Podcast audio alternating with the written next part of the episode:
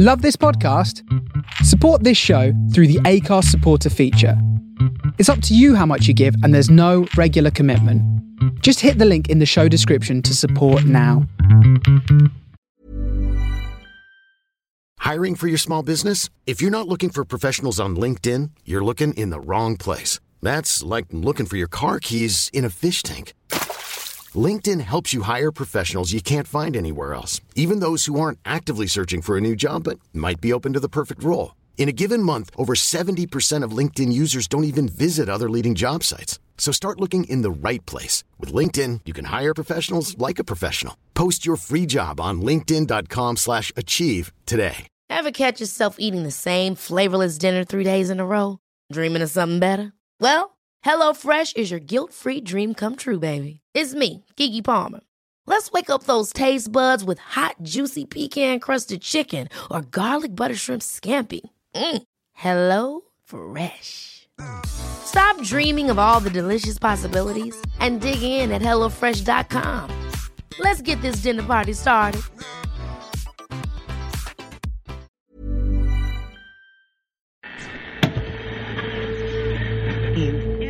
And you Culture.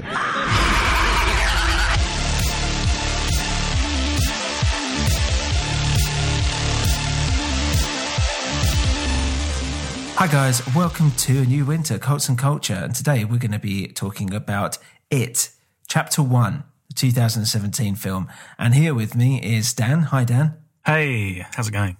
Yeah, good. How are you? Um, pretty terrible, actually, but I'll rally and uh, I'm so bloody enth- enthusiastic and excited about talking about it. So, uh, It. Well, It. yes. Information Technology, the film.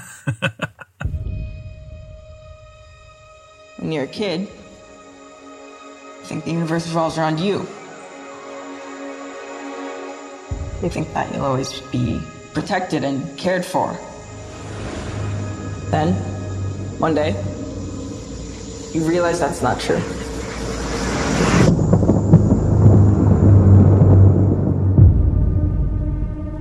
Because when you're alone as a kid,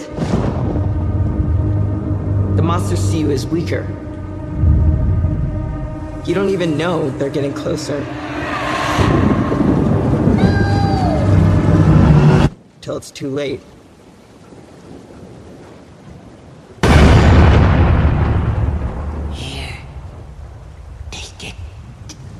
So, uh, yeah, what do you remember um, from the. You watched the TV film, I take it, the 1990, I believe it was, uh, movie with I Tim did. Curry. I did.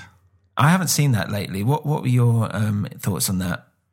I watched it, I rewatched it, sorry, recently, about, uh, well, fairly recently for me, about five years ago. Um, and I thought it was really good. I thought it held up really well. It's got a bit of that kind of like 90s look to it in the production, which is a bit naff. I mean, you can kind of see it's been made for TV. Yeah. Um, but it's it's good. It's a good cast. Um, Adds to its charm a little bit, I think. Yeah, yeah, it's fair to say. Um, obviously, the highlight is Tim Curry. Yeah. He was uh, very supportive of um, uh, the new Pennywise um, actor. I forgot his name already. Where's his name? Bill Skarsgård. Bill. Skarsgård. Uh, yeah, the Swedish guy. Um, and yeah, so coming up to this film, did you watch the trailers? What did you think? Were you excited for this when you heard it was being made? I was skeptical, um, because I often approach any kind of remake with skepticism. Um, but the trailers looked good, and I kind of well, I mean, I watched it because I downloaded it for free. Can't say that. I never know who's listening. Um, it was better than I, you know, I didn't actually go in with any hopes whatsoever. I th- thought it was going to be quite bad, really. Yeah. Well, I kind of remember uh, when I heard that they were going to do a new um, It, I thought, well, yeah, it's about time, really, isn't it? Like it's been a while since they've approached that. And when I saw the trailer, I remember thinking, oh, fuck, this is actually going to be really good. It's really interesting. And I think Pennywise, uh, the look of the clown himself, is much more akin to um, the book, I believe, and how he's described in there. And he looks like a kind of. Um, like an, a painting, almost like a Renaissance era kind of costume. Um, and I just thought, man, Pennywise looks good. He looks scary. Like that's stuff that people are going to copy, like they did, like you know, Joker um, with Heath Ledger back in the day. I can imagine a lot of people doing some cosplay of that. But it looked genuinely like there was some really um, terrifying sights in it. Yeah, obviously the design and appearance of the clown was going to kind of predicate the film's success, I think. Um, but they got that right. And definitely in the trailers, I think that was part of the appeal. And kind of what then made me think, oh, maybe this won't be so bad. They haven't completely bodged Pennywise. Yeah, exactly. And that's quite key to this. Even though it, I think I heard, because I read the book, but I haven't read it since I was a, a little kid. And I, I believe that um, Pennywise the clown himself isn't actually in the book that much, uh, as opposed to he's there like all the time. I feel like anyway in this film, but um, maybe not. So yeah, so this was um, quite a huge success. It was the, I believe, the highest grossing R-rated horror film of all time, and I think it still still is. I don't know if it's Chapter Two broke that, but it was uh, yeah a massive success. And um, yeah, did you expect it to kind of be that successful? Absolutely not. Um, I'm I'm surprised to hear that, to be honest. yeah, it was um, crazy how how well it did. So for people that don't know, it is a Stephen King uh, book that was released, God, in the eighties, I think, and um, it's basically about a bunch of kids who are up against this clown monster alien thing that feeds off fear, and it's going around killing all these kids. And um, yeah, so the the new film is by uh, the director's Andy Muschietti. I think I might have, have got that right. If you don't know, he's done um, films such as Mama, and he was the kind of protege a little bit of uh, Del Toro, I think, who produced Mama. Um, and you can kind of see the similarities. Mama was. Have you seen Mama, Dan? Isn't that like um, that's that ABBA film, right? Yeah, have you seen it? It's a bit scary, scary in another another way. Guillermo del Toro produced it. He's got his fingerprints all over it. You can see it on the screen. Um, Mel Mel Streep singing. That's great. Um, is that the Australian film? Uh, I don't think it's Australian. I think it was. No. Uh, sp- sp- well, I think he's Spanish or Mexican. That's going to be Yeah. racist. Spanish, Um, I think. Spanish, and yeah, it's um, it, it's basically about this dead mum who is who their kids have like been brought up in the woods by the ghost mother, something weird like that, and they get found and um, taken on board by this family, and it's got um, what's her name who is in it chapter two in the end, He plays grown up Beverly. Uh, oh god, I can't remember her name now. It's terrible. Um, but yeah, so he did that before, which was okay. Wasn't um, that Jessica Chastain? That's her name. Wasn't um, I don't think it was that good to be honest. I don't think it was that great. So when I heard he was doing um, it, I was like, well, could be, could be all right.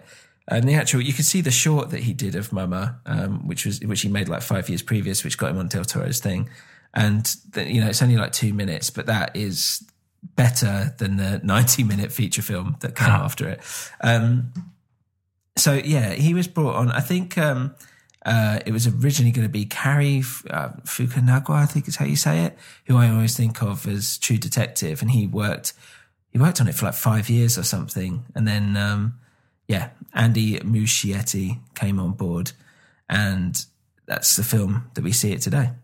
Um, so I thought we can go through it kind of step by step, and uh, you know, kind of have a, a reminisce on what happened and, Yeah. and our thoughts uh, as it as it went along. So yeah, as um, everyone probably knows, and what's famous in the trailers and from the first film is that it opens out on poor little Georgie, who, um, I mean, and the first the first shot here is that there's a little smile on the window that disappears, and that's a kind of theme throughout the whole film. I feel like is this loss of innocence, this kind of it's all a coming of age thing, as these like kid dramas often are. Just and that kind of first shot with the you know the smile on the window and all this stuff, and then that going a little bit later. is a metaphor, a symbol for the entire film. Um, so I just like to throw that in there. Right, right, from, right from the off, they're introducing that. A film rich in metaphor, Hmm. visual metaphor. Yes. You'll see plenty more of them over the uh, two and a half hours running time of this movie. Yeah, it is quite long. Uh, so there's like this creepy piano stuff playing, music playing, and I thought it was quite funny because then like Georgie goes to the cellar um, and he's like all freaked out. You know, it's like that Home Alone thing. You keep expecting like the grill or whatever in Home Alone to start opening up, and Macaulay Culkin to run back upstairs.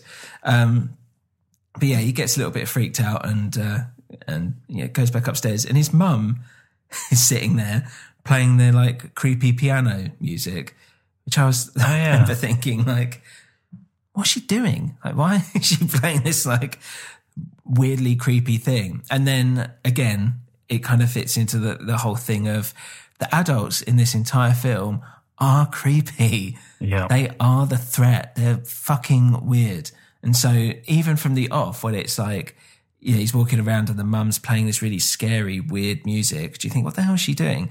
That feeds into the thing of like adults are the other um, in this entire film, uh, which I thought was pretty cool, actually, which really kind of gave it this sense of unease because, you know, it's all about child endangerment a little bit, really. And when you've got the adults being weird who are supposed to be normal, then it's kind of adding to this constant threat throughout the film almost. Um, yeah, I don't know if you noticed that. Yeah, totally. And I mean, it's a um, popular device to use in kind of young adult fiction, isn't it? Or, or any of this kind of like movie telling of coming of age. Um, you have either sort of like absent adult figures, which forces the, the kids to kind of step up, um, or, or you'll have adult figures that are either, like you say, kind of disturbing, um, or they're they're not able to act. Yeah. And Yeah. that's what we get here. Because we do see some adults who, you know, get later on, we'll see his father. Um, and he's just sort of disappointing. He's not, he's not, not bad and he's, you know, he's there, but doesn't do anything. Yeah, he's a little bit, um, gets a bit angry uh, with uh, Bill, I think his name is. Um, and yeah, he's generally, you know, he's quite annoyed. he's not, he's not like a loving father who, you know, is okay with his son. Um, and none of them are really. Um, so yeah, Georgie, who's wearing this like yellow jacket, and again, the yellow's all like bright and sunny, but like a color wise, I mean, obviously, uh, like bright sunshine. Um, and yeah, he watches his boat uh, go down, go down the stream. And you know what I found funny was when he runs into the barrier. Yeah.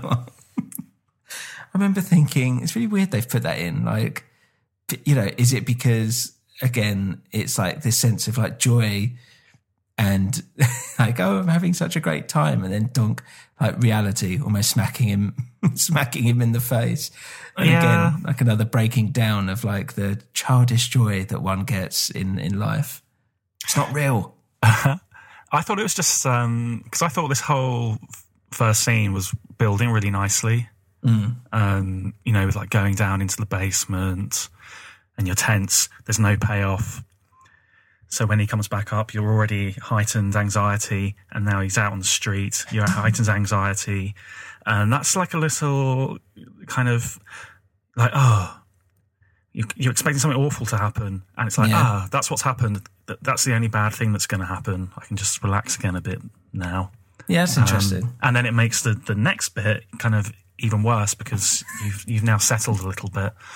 yeah Um, yeah, No, that's a good. That's a good point, actually. But yeah, this is where we first see Pennywise, who's in the in the sewer. And if you notice, apparently, like his eyes, um, they were going to like CG his eyes to like separate a little bit, but apparently Bill Skarsgård can do it naturally. no, Yeah, apparently, which is really weird. I just assumed that was CGI because one of them goes really like kind of a bit boss. Yeah, I mean, it might have. I, I might have touched it up a little bit, and you know, done it more in post. But apparently, he can do that. He can That looked naturally do that. Yeah, it did look really fucking horrible. and what's great is that if you look at it, it's what makes it really unsettling. Um, and what subconsciously is that he's like so if we're looking at him, the left eye is looking at Georgie, obviously within the scene. The right eye is looking at us. So what makes it even more unsettling is that it actually looks like he's looking at us whilst this whole scene is playing playing out, which is really clever, clever tricks. Not only is it mm. unsettling because his eyes are going two different ways, but it looks like he's watching us as we're watching the film.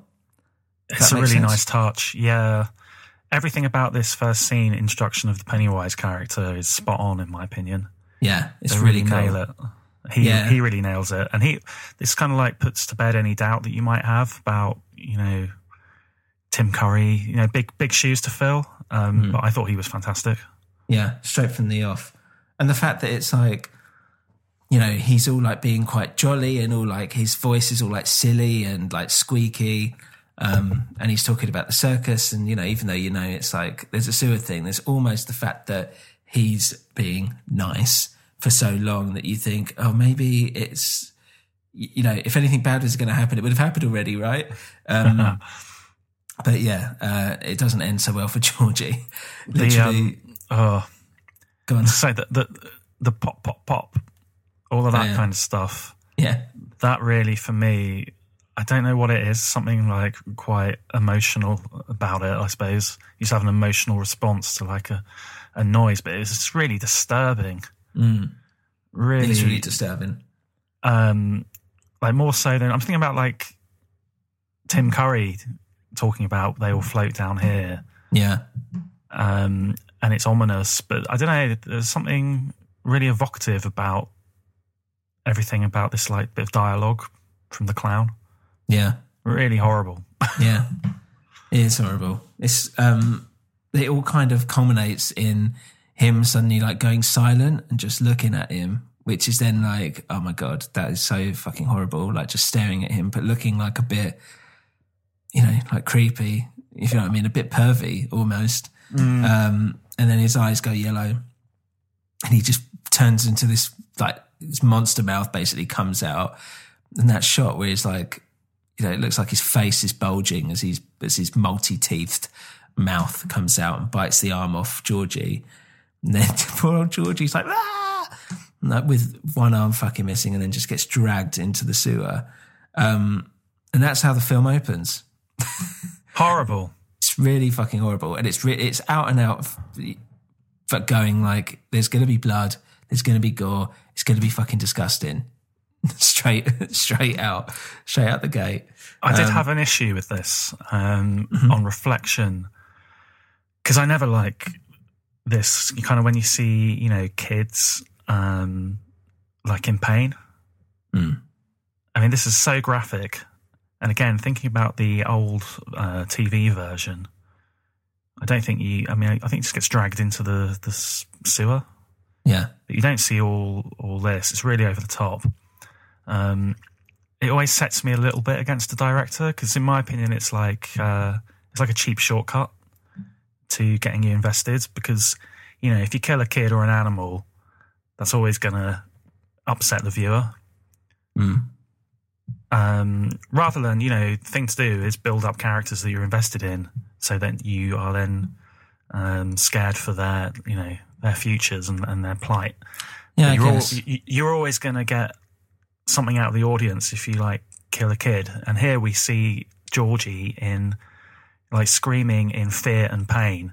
Um, obviously, yeah. So I feel like we're being manipulated in quite a cheap way here. Uh, I I, thought thought- it was excessive. I thought it was kind of serving the story as a whole because Georgie represents childhood, literally. So it's kind of like it's basically from like what I was saying before as well, saying that you know this is about the loss of childhood completely because Georgie is the younger. There's no one younger there, I believe, than Georgie in the whole film, and he is fucking brutally murdered. So it's kind of for me, I was thinking, right, okay, a, it's symbolic of the the film overall because it's like going, you know, the end of childhood. Your uh, life as you know it as a child is over. You can't just go fucking skipping down the road with the like, little boats. like that's it in terms of like a, a, a symbolism side of it. But secondly, it's also setting up the fact that we're now about to stay with kids throughout the film. All right, a little bit older, but still kids. And we know now that there is a very real, very gory threat. So it's kind of setting up the fact of like, it's not like, ooh, maybe, or could they get out of it? It's like, there is a fucking monster uh, killing kids in a gory way possible. And this is what you're going to have to be taking on throughout the rest of the film. So it's keeping that in the back of your mind, being like, there is a real threat to the kids from here on out that you're aware of. And I know what you're saying. It feels like a cheap shot to be like, oh, just killed a kid. But I do think there's some merit in having it um, open the film. It. Because that's what you get at this point, I, I believe. Yeah, We s- we see the word finally. it. That's what it is. I love that it does get a bit funny later on how they when they're like saying it. Um, that we have to go get it. It. And it's just like, yeah, okay. But then also you kind of know he's called Pennywise as well, but fine. Um, yeah. So that kind of, that opening bit, if you, you know, if you haven't got the stomach for that, you're probably going to want to leave, turn it, turn it off by that point. So then we go to this bit where Mike is killing, um, is it like goats or sheep or something? Sheep. Sheep. And yeah, he can't kill this animal. Um, he can't do it, can't go through with it. And the old guy is like, oh, it's a dog eat dog world out there, you know. You're going to be the lamb to the slaughter if you don't wisen up or whatever. And he's like, I can't do it. I can't. I'm not like my father or whatever. Like, Get out of here, kid, or whatever. Um, and I was thinking, okay, like, I, I don't think it's quite, I think it's a bit much trying to get this kid to kill a sheep and blasting him in the head with this like air gun thing. And I know it kind of comes into play later on as like the weapon. Um, but yeah, I was sitting there thinking, oh, can't you leave off him? Yeah.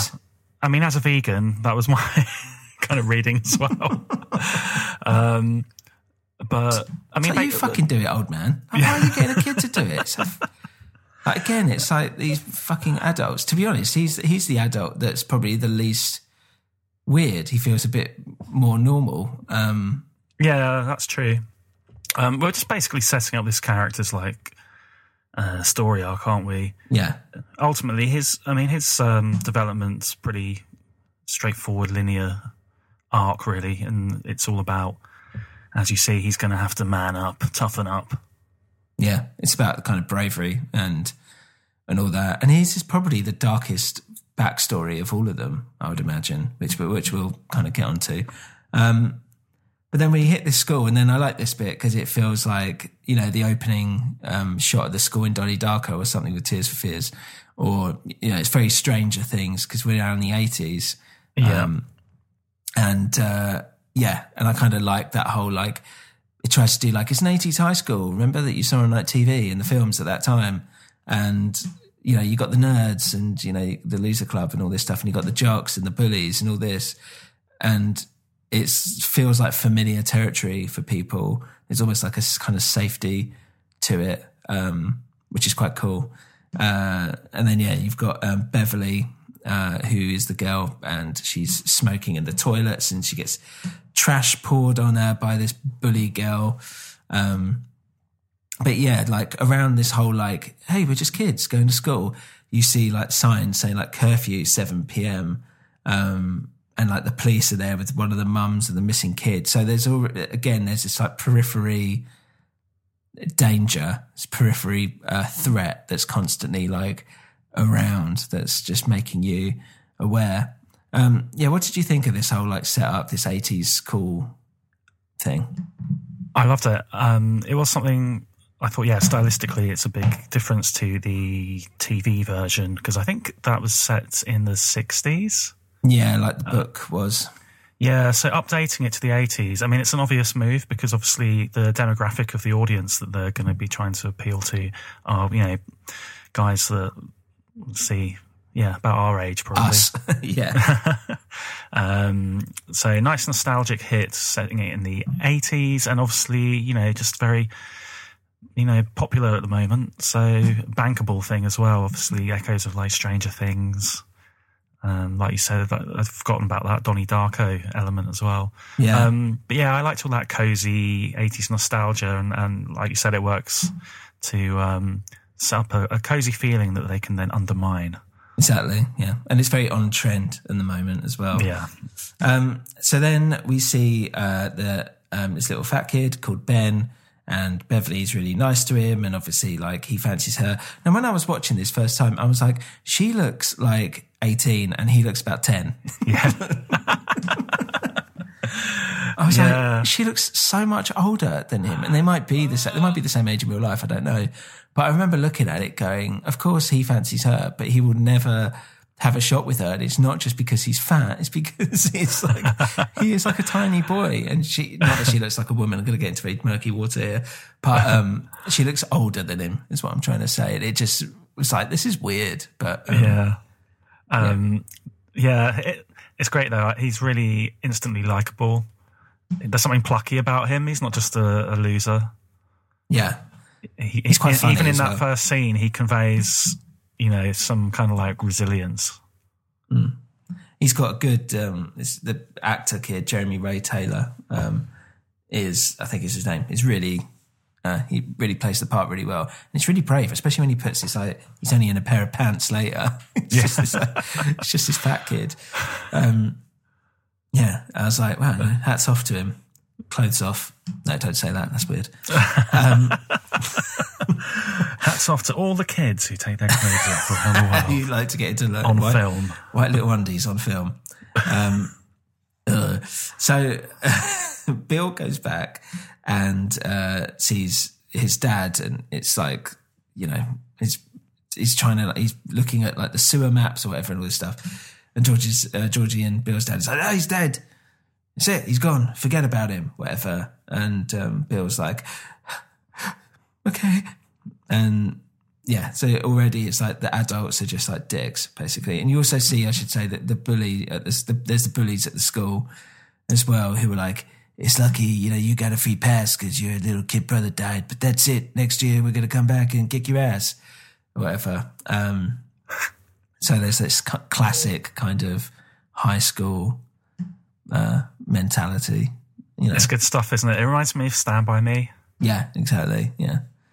Um, also by Stephen King. Yeah.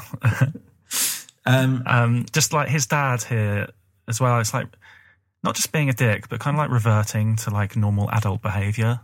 yeah. Um, whereas obviously, like Bill doesn't want to. He's still, you know, he still believes that he can find and save Georgie,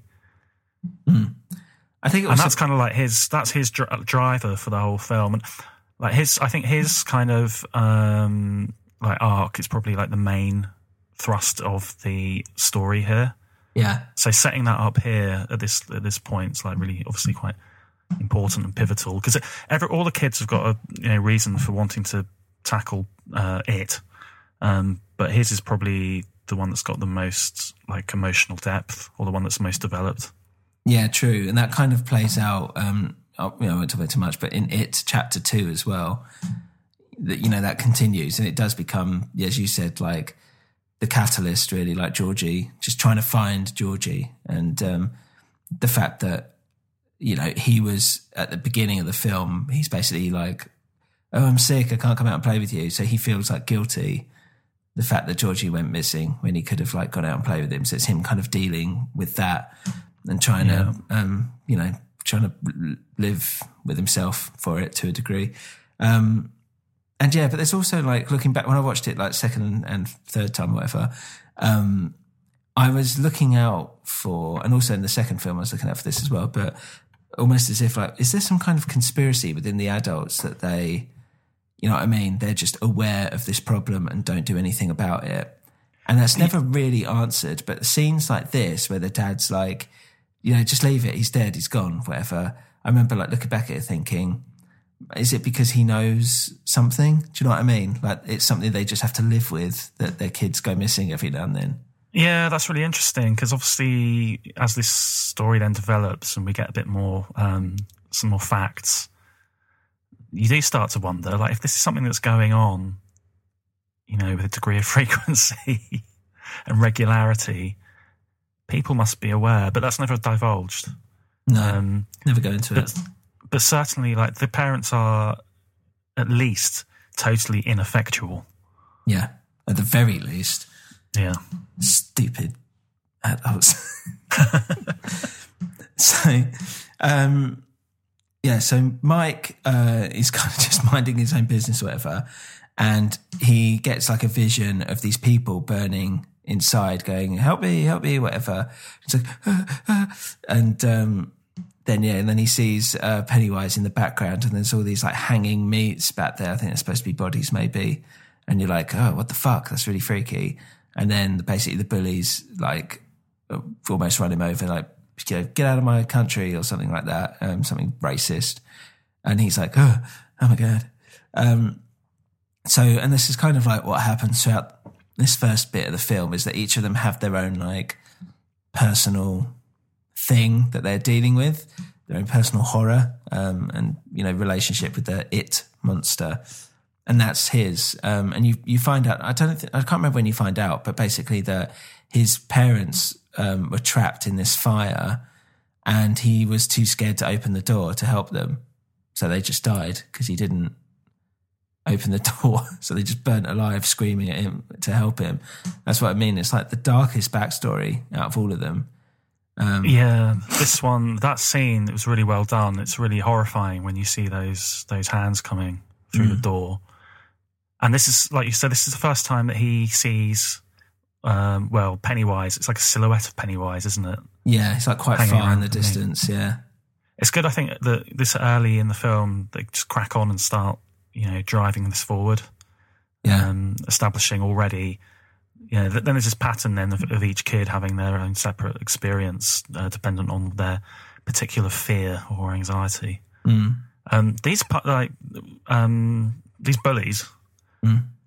Like, this is where you really establish like these aren't just your normal kind of high school bullies. They're not just going to uh, push you over and steal your lunch money. And this Yeah. is attempted murder, yeah. Like they auto were aiming vehicular to, homicide. Like, exactly, they wanted to run him over. Um, yeah, uh, there, there's, there's that added like you know, fucking hell, that's a bit much. Yeah. um, to it. Uh, but yeah, you're right. It does kind of again establish that that threat um, a little bit more. It's yeah, also like these are seriously dangerous kids. Yeah. But you're right in terms of like, and I think this is what the, one of the things I really liked about this film is that the the horror element and the scare factor never lets up. So like, I like a lot of slow burners where it's like things are hinted at and then it all kind of goes mental in the last like 10 minutes of a movie or something. But I felt like with this, I was thoroughly entertained throughout just because there was all these like, it was never scared itself of putting in like something scary and something that would be like one of the best bits of a horror movie and peppering them throughout the entire thing, if that makes sense. Yeah, Um, for a film with a long running time, it really did not feel that long at all. It didn't outstay its welcome. Mm. Really good pace all the way throughout. Yeah. I have to say, this was probably my film of the year of 2017 as well. Um, just throwing that in there now because it, I remember at the time thinking, as you said, it's, it's just got the perfect pace, great scares, really imaginative. Um, and yeah, just these little, little fucking vignettes like this, like these little, little scenes, um, that are just, you know, done to perfection, really, really well thought out and constructed and shot. Um, yeah, I really, really enjoyed it. Um, yeah, so uh, sorry. Then we go to the uh, we're, uh, um, this uh, kid training for his bar mitzvah. Uh, what's his name again? Um, is it? It's, it's not Eddie. It's um, uh, Ezekiel? Sta- Stanley. Fucking Stanley. Ezekiel. no, it's not Ezekiel. Um, Stan Stanley. Stanley Man. And yeah, there's this weird painting in the background. Um, and yeah, he's like really freaked out by it. Uh, and do you remember? Do you remember that? It's like I think she plays like a flute or something, or maybe I just made that up. But that painting is fucking horrible, and it is amazing at the same time. It's a bit like Francis Bacon almost. Um, yeah, This is strange. I, I didn't quite get this. And even at the end of the film, I was still thinking about this. Because all the other kids, their fears are logical.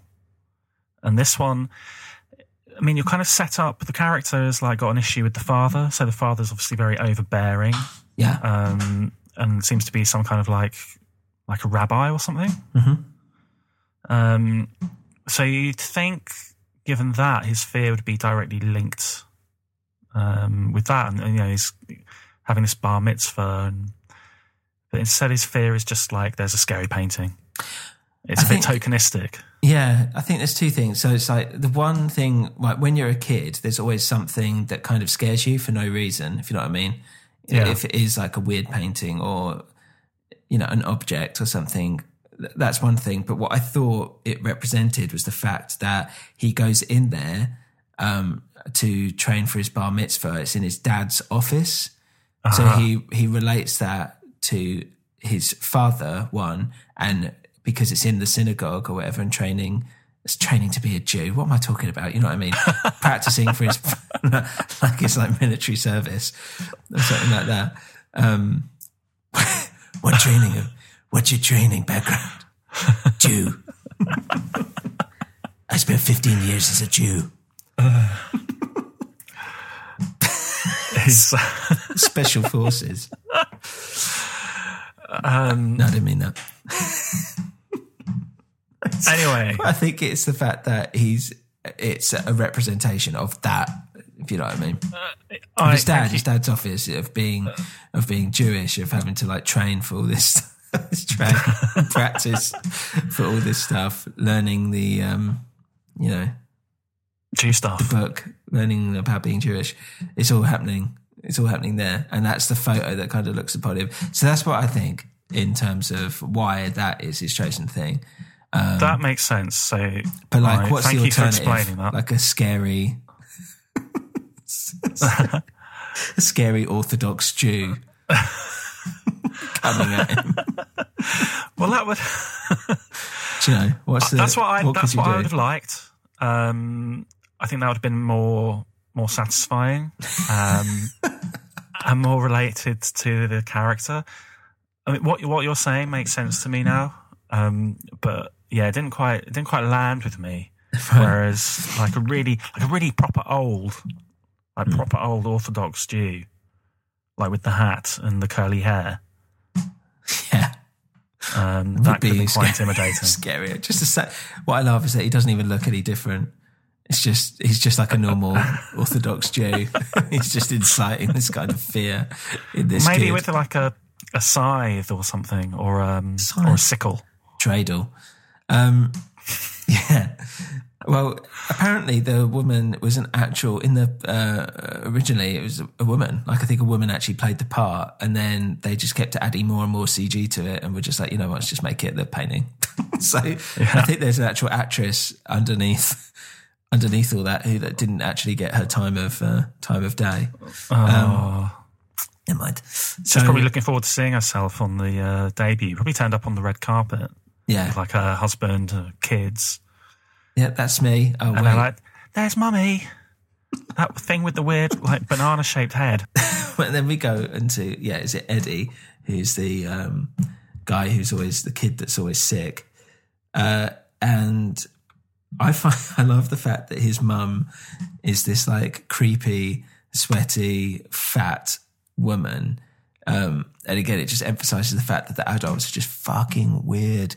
And his mum has like, it's almost as if he has, she has this like weird sexual attraction to him or something like that. Cause she's all like, you know, when oh god, just later on when she asks for a kiss and all this stuff, it's all and she wants like to have him and to like, you know, over, overbearing mother or something like that. There's something just really fucking horrible and weird about it. Um, The tone of the scene supports think it's- that. yeah. It's that, and that's you know to the credit of the direction, I suppose, is that he makes all of that dialogue very awkward. Um, but then I like that he's again got that, that Richie character there, um, brings some levity to proceedings. yeah, true. Otherwise, it would it might be just too weird. Because yeah, she's in the she's in the shadows. She's literally in the dark, which is fucking weird as well. And um, yeah, and it's here actually, yeah, where she asks for a kiss, and you're just like, oh, it's just something really fucking uncomfortable about the whole thing. Um, yeah, it's a really great scene. Uh, And then Richie makes a quip. I can't remember what it is though. uh, can I have one too, or something like that? Yes. Or, I'll come over and give you one. Something like that. I'll come over and give you one. It's not that. sure. Come over and give you one. It's that wonderful. Dude, that's my wonderful- mom. It's that wonderful wordplay that's uh, at the core of it. You know, even the title "It" uh, is a reference, but potentially to a uh, a member. yes. yeah, a real monster with teeth. Um, that's what I call it. Maybe we should have a discussion: sexual double entendre at the heart of it. I'm sure you'd get. uh, You could actually do an entire episode on that. I'm pretty sure. Um, so yeah, then we see the little fat kid, Ben, is in the library and um, he's looking at uh, pics, looking at pictures, and it's quite cool this bit because this is the first time I was like, man, this is great because in the background, the librarian who's all blurred out is just staring at him and with this horrible smile and she's not in focus. And you like a lot of people I spoke to just missed it completely. And I was like, that is one of the most disturbing things of this entire film. Just that shot. It's not. She's not in focus. It's just fucking weird. Um, yeah, there's a kind of history, I think, of scary librarians in horror films. Um, specifically, I remember from Ghostbusters, an early scene, and I always used to have trouble even watching that. And I actually had some flashbacks to that scene when I was watching this one now, because in a few moments' time, Ben goes down into the kind of like library vaults, if you will Yeah. and has an experience with Pennywise, which is scary, but the real kind of horror is when he turns around and that librarian's just coming down the stairs. You get that kind of jump scare. But I actually got like a cold chill. I was like, ah, it's that fucking librarian from Ghostbusters. Yeah. Well, she was the savior, if you remember, because it was actually the little boy or whatever carrying the fucking Easter eggs or something, and then yeah, the weird librarian is at the other end saving him. Um, yeah, it was weird. That have you seen? Going off on a tangent. Um, have you seen what Dan Aykroyd is up to recently? no. You should. Uh, so I'd heard he'd gone a bit weird, but recently I listened to the Joe Rogan uh, podcast. Shout out. Um, I don't really listen to him that much, but I listened to his episode on Dan Aykroyd with Dan Aykroyd. I should say it's about two and a half hours long, um, and it is worth it because he is fucking mental. What happened to him?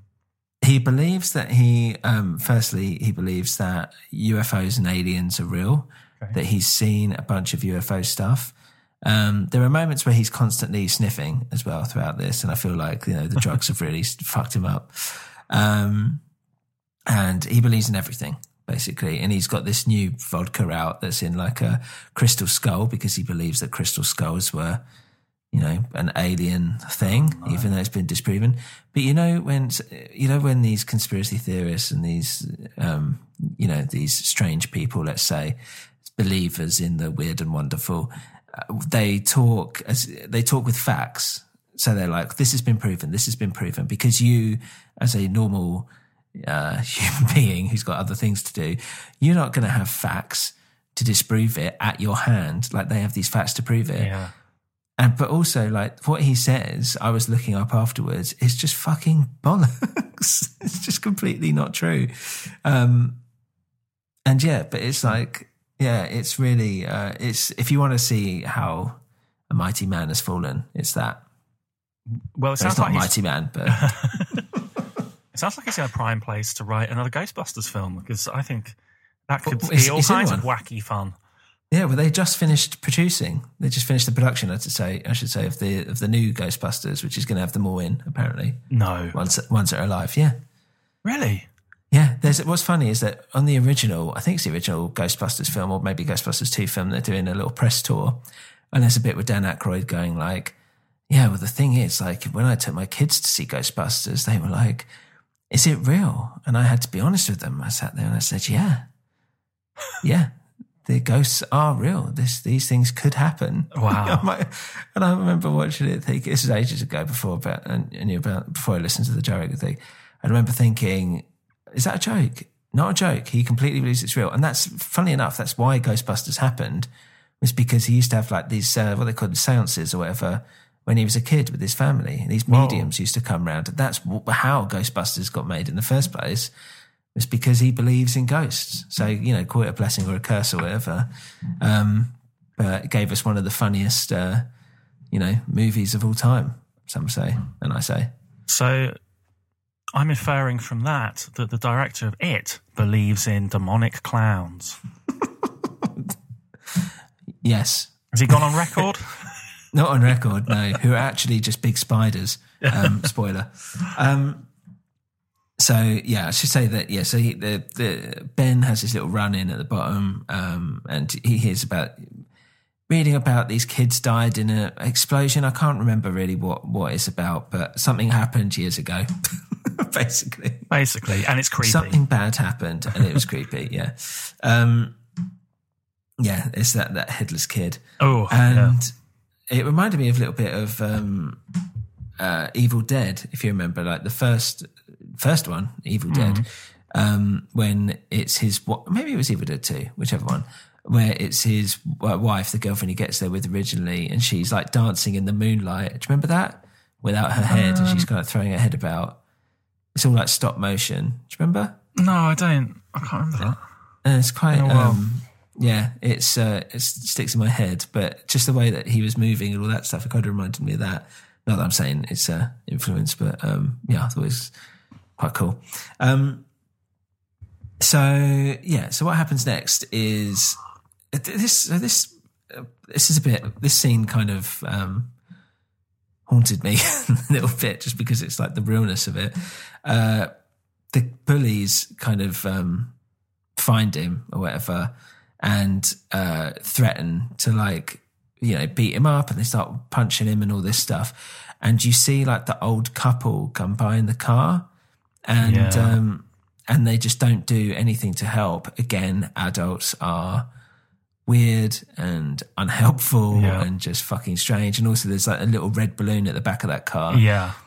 and I was thinking, I don't know what to think of that. I was like, are they, is he saying that like that it monster is, you know, with the adults? You know what I mean? I wasn't really sure why that balloon was there. Is it, I don't really know. Do you have an answer? my uh, my reading of that was again thinking back at the end of the film because I wanted to question, you know, what was that all about? I think it was just something that you're not meant to take too literally. Um, it just continues to escalate that sort of uneasy sense that adults aren't in control here. There's the, they're they're ineffectual. They turn a blind eye. The balloon again. I think it just starts to just unsettle you really and raise more questions and doubt. I don't think it really True. is allowed to do anything yeah. other than kind of like start messing with your head. Yeah, I wondered if it was because if you remember, like later on, the bully kind of gets more and more. You know, his mind gets kind of taken over by Pennywise, Oh, yeah. and it's at this point where it kind of escalates his bullying, where it goes from like he's getting really into it, it becomes like almost like a sexual thing as well, and then he starts carving his name on the kid's um, stomach. And I was thinking, is that, and that even the other bully's like, whoa, you know, hold on. And I was thinking, is that because the balloon is suggesting that Pennywise is there and starting to have some kind of influence over him? Yeah. Don't know. But yeah, as you said, on a, it kind of does raise the like thing of like, oh fuck, something's something's happening, something's going to happen. Fucking balloons there. Um, This was a harrowing scene. yeah, it was really like Jesus, like horrible. It really kind of took you out of that. Hey, remember when everything was really great at that high school just like ten minutes ago? Yeah. And this is like that escalation from the trying to run that kid over. Now you, you can really, and you see the fear in the other guy's eyes as well. Like he's getting out of control. Yeah, Um, Exactly. And this is a real, again, though, it's kind of like Stand By Me. Um, you really now start rooting for, for Ben and you really want to see some justice done. These guys get their just desserts. yeah, Um, which pays off. certainly uncalled for. It pays Yeah, off it does pay quite, off. quite soon. Yeah, you're right. So they he they lose the knife or whatever, and then you know the bully's like, "Oh, my dad's going to kill me." So he get um, Ben kind of jumps over and runs away, and the rest of the kids um, start. You know, the rest of the bullies start um, go to look for him. And then we cut to our loser club who are looking into the sewer. And it's quite nice here because then you start getting a bit more of that interaction with each other. They all have their own character traits and all this stuff. And it's kind of setting, you know, setting the, um, uh, their relationships with each other up Yeah. a lot here, just in this little scene. Anyway, they find a shoe which belongs to one of the missing kids, and um, I quite like the joke here where which Richie makes of like, "How do you think Kate feels?" or something, hopping around in this sewer. I was thinking it's fucking brilliant, like really like dark, but yeah, like Richie just adds this like levity to it. Um, apparently, some of the bickering was improvised as well. That Oh, really? Richie has with the others, yeah, um, Um, yeah, which is quite cool. They're a great cast, aren't they? Yeah, they're really good, really good. The Eddie kid I saw recently in uh, Shazam as well, which is not the best movie, but um, he is really good in it. So I think, yeah, um, they're going to go a long way. Uh, and Richie obviously just is, um, you know, the Stranger Things kid. It's kind of everywhere now as well. Uh, he's in um, recently. They're re-releasing Addams Family as an animation. Did you see this as a cartoon? No, although it's funny you say that because I wondered if um, this film actually, when I first saw it was being made, if it was actually the um, long-awaited reboot of the Addams Family franchise, and we were finally, at long last, going to get Cousin It in his own standalone movie. um, but then I thought, oh, they're just remaking the Stephen King thing. Um, and I can Well, imagine a lot of happen now. cinema goers turned up to see this and were disappointed, expecting to see Cousin It in all his hairy glory. just a wig, Uh, wig with feet is basically cousin it. And they could have Um, like thrown those people a bone. Um, maybe had Cousin It do a short cameo here, Yeah. um, but which they didn't choose to do, which is, I mean, it's a bit selfish, really. Um, The you've got- voice. so gone. We've got a whole portion there of your audience that are going to leave the cinema just feeling disappointed. Yeah, going. What do you do? You give that any thumbs up? And I'm just going to go, well, I mean, the clown was nice, but it's not the same, is it? yeah, But that's that's. I'm happy to hear that there is a new Addams Family movie coming, so those people are going to finally, you know, get some justice. well, it looks terrible. Oh. and the kid is um, Richie uh, actor is going to be playing the um, who is the the son? I'm trying to look for it now as we're talking. Pudsley, Pudsey Bear, Pugsley. That's right, Pugsley. Bear.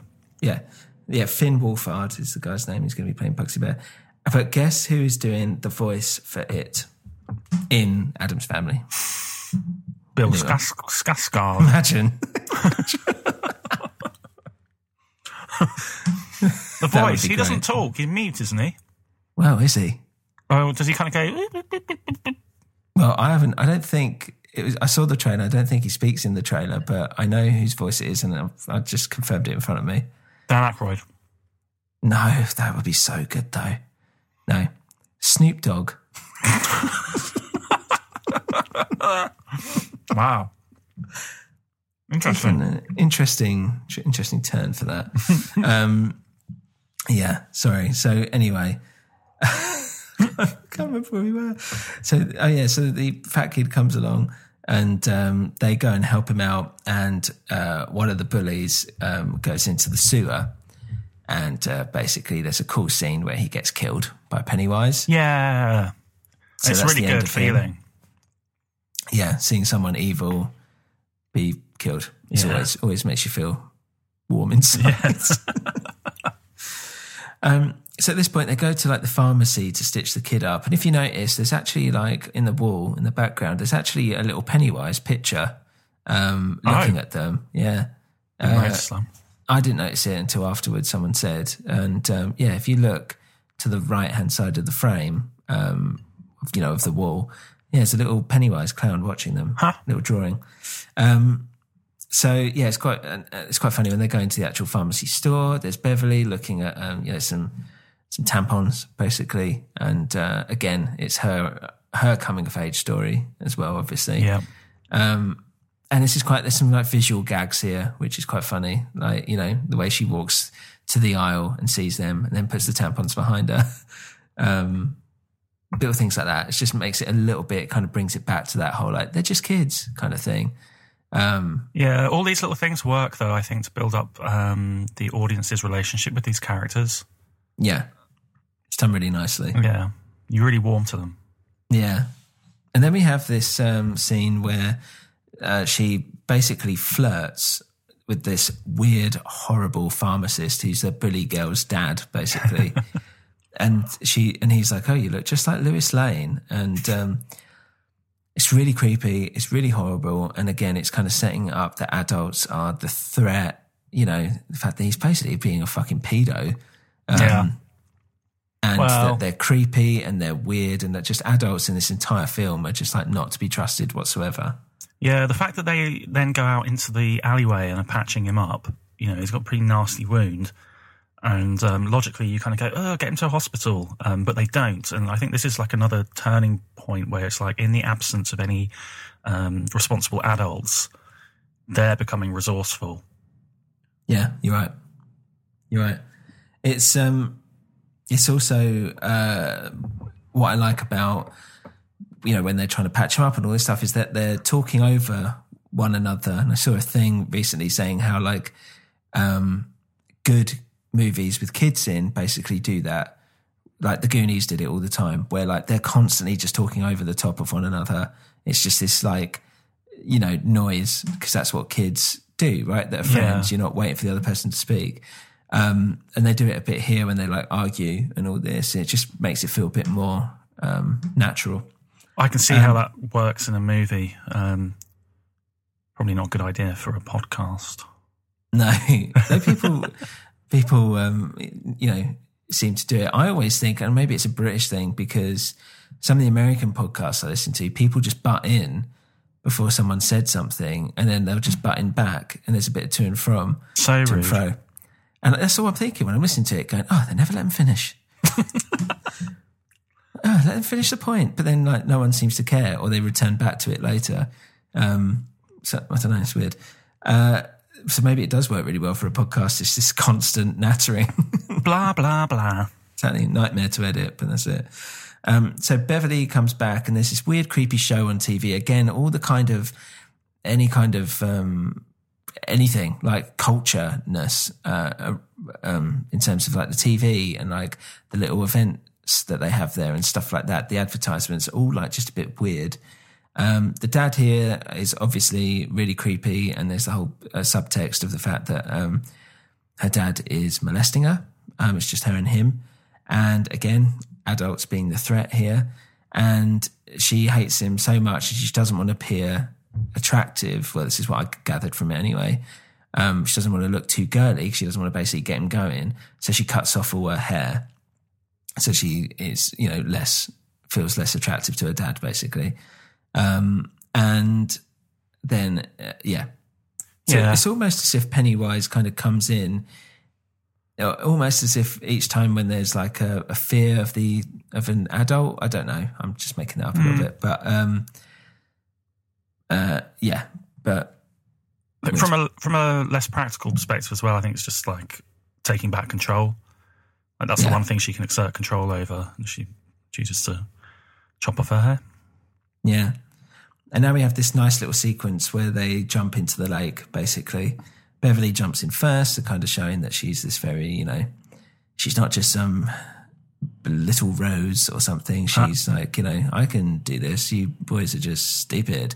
Um she jumps in and you've got some like music playing and it's just they're nice they're being kids but there's also that element where like they're all like staring at her. She's just in her underwear which is a bit weird because they're kind of the movie's kind of sexualizing her a little bit but then i guess it's supposed to be from the perspective of the kids Yeah. that have never seen a girl like that before um, and it's quite funny but i was a bit like "Mm, it's a bit awkward but um, i kind of understand the context of what it is, what's going on, basically.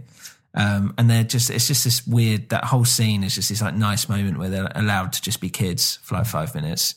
hmm Yeah, I feel like. Yeah. Um, and then they talk about a bit about Ben goes on to like the uh, fires in the factory or whatever, and how Derry has like six times the national average of people dying or disappearing. And they're like, yeah, it's really weird. And he's like, yeah, I'll show you more. Come back to my place. And there's this nice little um, running gag about the fact that he likes new kids on the block and all this stuff This is great. um, and that she's like keeping this secret. And it's nice because it's that you feel like you're in on it too, um, as the audience member, and uh, that they've got this little, you know, thing that's theirs almost. Um, and obviously, he really fancies her, and there's that there's a trust there, and yeah, and he's like the new kid as well. He's supposed to be. Um, but yeah, when you get there, you see how much research he's actually it's actually done and there's and just pennywise is just everywhere in all these pictures um yeah and they find out that basically there's this old house where there's like a well or something um where they think it could be um or i can't remember there's this old house where stuff happened but i don't think they've worked out that the sewers go back there yet or anything Yeah. um, so it's you know the kids kind of like coming together to solve the crime, Scooby Doo style. Yeah. Um, yeah, and then we see the uh, sick kid Eddie going past said house, and that diseased old man who's like full of pus and all this stuff. Um, and he's got like a screwed up, screwed up face.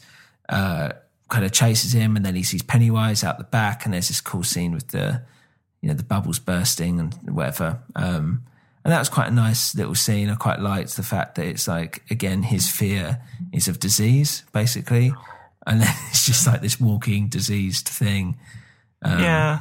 comes It's- up to him. I mean, it's pretty literal, wasn't it? And just kind of like,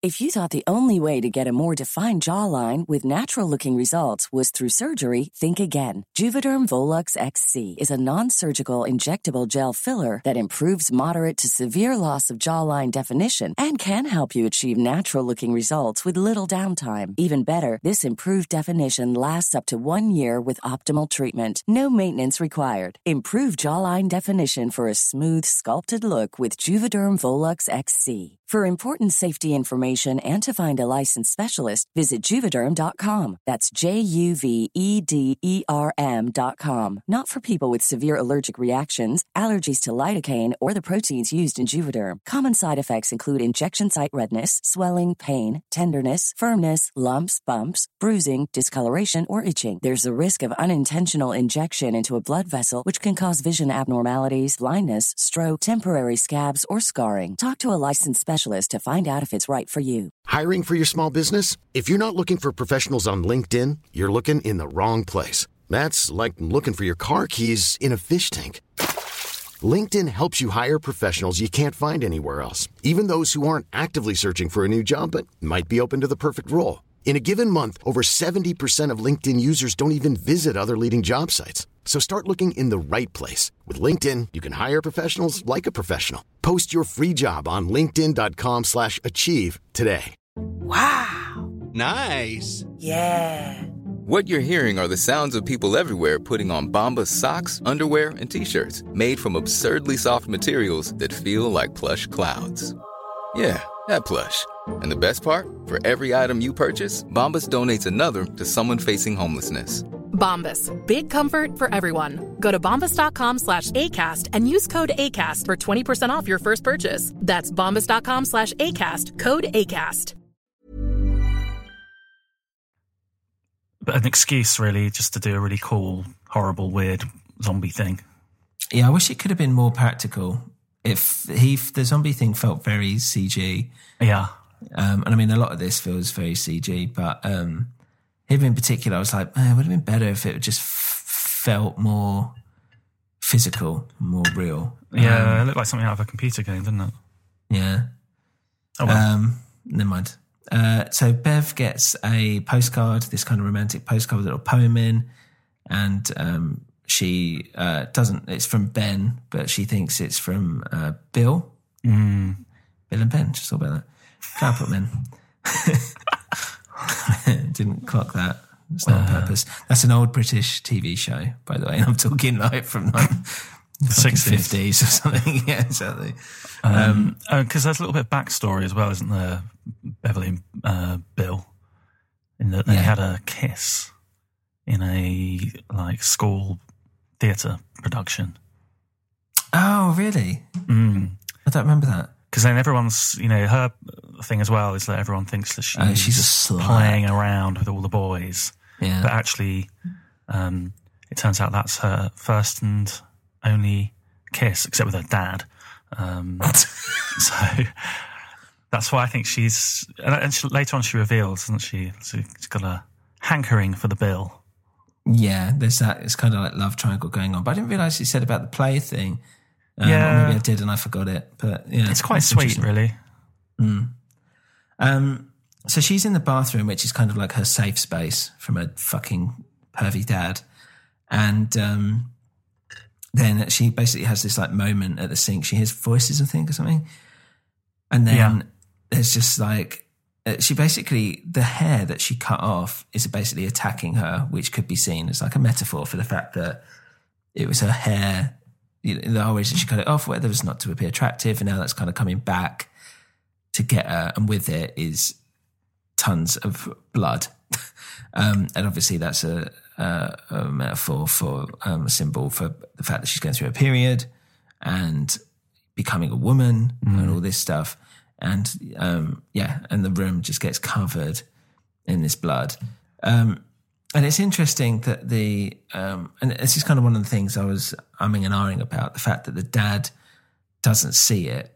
And I was thinking, is it because it's a woman's thing? But obviously not, because the kids see it as well. So it's like, is it that the dad is ignoring it and he's just weird, or is it that? Um, do you know what I mean? Yeah. like the kids see it, but he doesn't. I never really um, came to a conclusion of why that is. Yeah, I like that it's not explained. Because, I mean, this is probably one of my favourite scenes in terms of like the kids and their fears. 'Cause like you said, it's directly linked to um, her anxiety around her period. Um, specifically, that that suggests to the father that she might be sexually active, available. Um, so, what's the one thing she gets? Tons and tons and tons of blood. The fact that he can't see it, I think it does say something about his attitude. I think it's it's not that he he can see it and he's not saying he can't. I think it's making some kind of comment on his short sightedness. Um, But then also, it does seem to be that the adults in the town can't engage with what's going on. Yeah. Is it that they can't engage with the lives of the kids? Um, we know it's yeah, we're never quite clear why. Why is it the kids that have the relationship with Pennywise?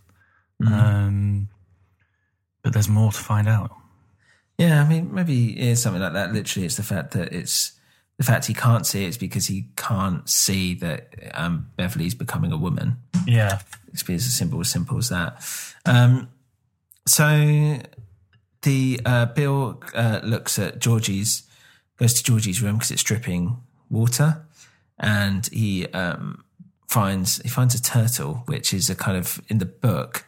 I won't go into this too much, but like the book gets fucking weird by the end of it. How um, like God is a turtle, basically. and so there's a few turtle references in this. Um, but yeah, don't I won't go into that because that's a whole other spiel about it's basically Stephen King on drugs for most of the time. Um, and yeah, stuff like this is what happened. Um, so he starts seeing Georgie kind of walking around and uh, follows him to the basement where he's like smiling really creepily. You know, you'll float too. He starts screaming. Um, but yeah, Pennywise is using literally, using him literally as a puppet. Um, and yeah, and then basically runs at, um, runs at Bill and Bill legs up the stairs and that's it. But all these like little visual things, like the way that Pennywise runs and the way that he almost catches him and he just like slinks, his eyes roll back and he slinks back into the water. Um, all these like visuals just look fucking cool and like really creepy and weird. Yeah. And even though th- that scene is kind of there to reinforce the fact that, you know, Bill can't get over the loss of Georgie, um, it's still like, it's a good scare. It's still we've already know that we didn't have to see that, but it's just an extra scene to be like, look, Bill's going through this as well. He's you know having his own like, um, Yeah. Killing two birds with one on. stone. yeah. Um, and then this next bit's weird because the kids come and they help Beverly because they can see the blood and they help clean it in this really weird like upbeat montage. Yeah. it's like the Rocky training video, right? Yeah, it's really strange. And like they're just like cleaning up this blood is so super great.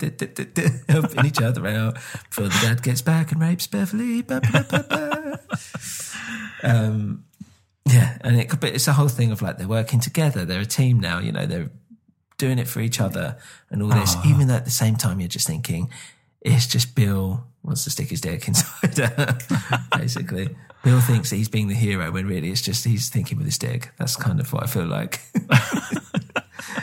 it's kind of happening. Oh, he doesn't know what's happening. He's He he's doesn't know what's happening down there. doesn't know what's going on. He's clearing up period blood all over the, ah. the bathroom. developing a pretty niche fetish. Yeah. Could get AIDS by that point. So, um, anyway, this is where they only have only now just start talking about what they've seen. Um, and they're like, oh God. And then they go to help, uh, Mike, who's, um, he's basically being forced to eat the meat that he is, you know, what, granddad or whatever makes, or wherever he, wherever he works Yeah. um, he's delivering the meat, something like that. And what I love is like Pennywise. Pennywise is kind of crouching, like waving a fucking an, an arm, which I don't know, is it Georgie's arm or just a random arm? Um, like going like, hey, yeah, like blood down his mouth, like, hey, can I help you out? Or something like that. Um, yeah, and I thought that scene was just so fucking weird because it's like, it's kind of played for laughs as well as being completely horrific at the same time um, which makes it even that more disturbing. Like they could have gone with a really like, oh, it's just some eyes in the grass or something, just leering on, but they haven't. They've just gone full out, like he's there waving a fucking arm around uh, like an idiot, and that's why that's the stuff that I like about this film is that um, you know it tries not to do what you're expecting because every horror film these days follows the same tropes all the time. Like I saw um, going off on another tangent, I saw Eli, a Netflix film, um, uh, last night, night before, and it was just so awful. But it, again, it just hit the whole like jump scare, jump scare here, and it's like you know exactly what's going to happen at each beat. But with something like that, and with it, you just don't really expect. you don't really expect to see him sitting there like that, waving a fucking dismembered arm, um, as if to say hello. I Yeah. suppose that's like we were saying earlier. This film they keep giving the audience kind of what they want. Um, it's nicely paced out. Mm. And it's like constantly delivering entertainment. Yeah.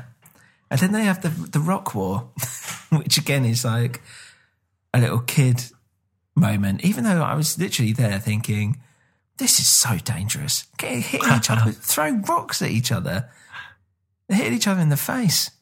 But we've already in the established this guy's potentially willing to kill. Yeah. So I think it's justified. We've already escalated to this level of violence.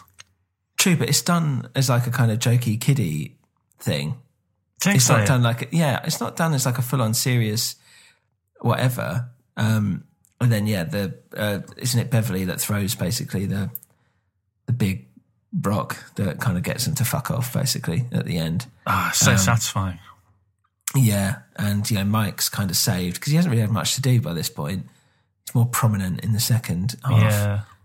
Um, but I think in the book, it's Mike that's actually doing all the research. Oh, right. So they talk about how the uh, kids are missing, and Ben says about how it happens every 27 years. And um, yeah, and then we hear a bit more about Mike talking about how his parents were trying to knock the door down to get to him, but it was too hot. Rich says that he's afraid of clowns. Um, and I was thinking, oh, maybe it's this like Richie's thing, the fact that Pennywise is a clown. Um, and you'll see like a shot of like someone on stage handing a balloon to the audience. Um, Apparently, that's Bill Skarsgård. I don't know if that's true, but apparently that's him in another Oh. kind of clown setup. Um, but it's quite interesting that like Pennywise is a clown and Richard's fear is clowns. I know. I was like, oh, you're not going to do well out of this. Yeah. Mm. So they look at um, maps and they realize that the sewers all kind of come together at this well house or whatever it's called. Um, and then there's a cool scene where the, with the slides where they're looking at it and Pennywise basically fucking attacks them. It's this huge like thing that's kind of like with each slide shot, it's kind of getting closer and all this stuff. Really fucking cool that bit. I really loved that. Um, This was really scary, actually. It was good, we got good jump scare, but then the whole thing was really creepy, and it set up a new precedent for what he's able to do. Yeah, like he's he doesn't care. They don't have to be alone now. Basically, they can be all together, and he'll still appear, which is one thing. And yeah, he's like invaded them in their own homes, so it's Yeah. not you know it's great. Um, so they decide to go to the house, um, and Bill makes this little speech about how he can't get over Georgie being dead, basically.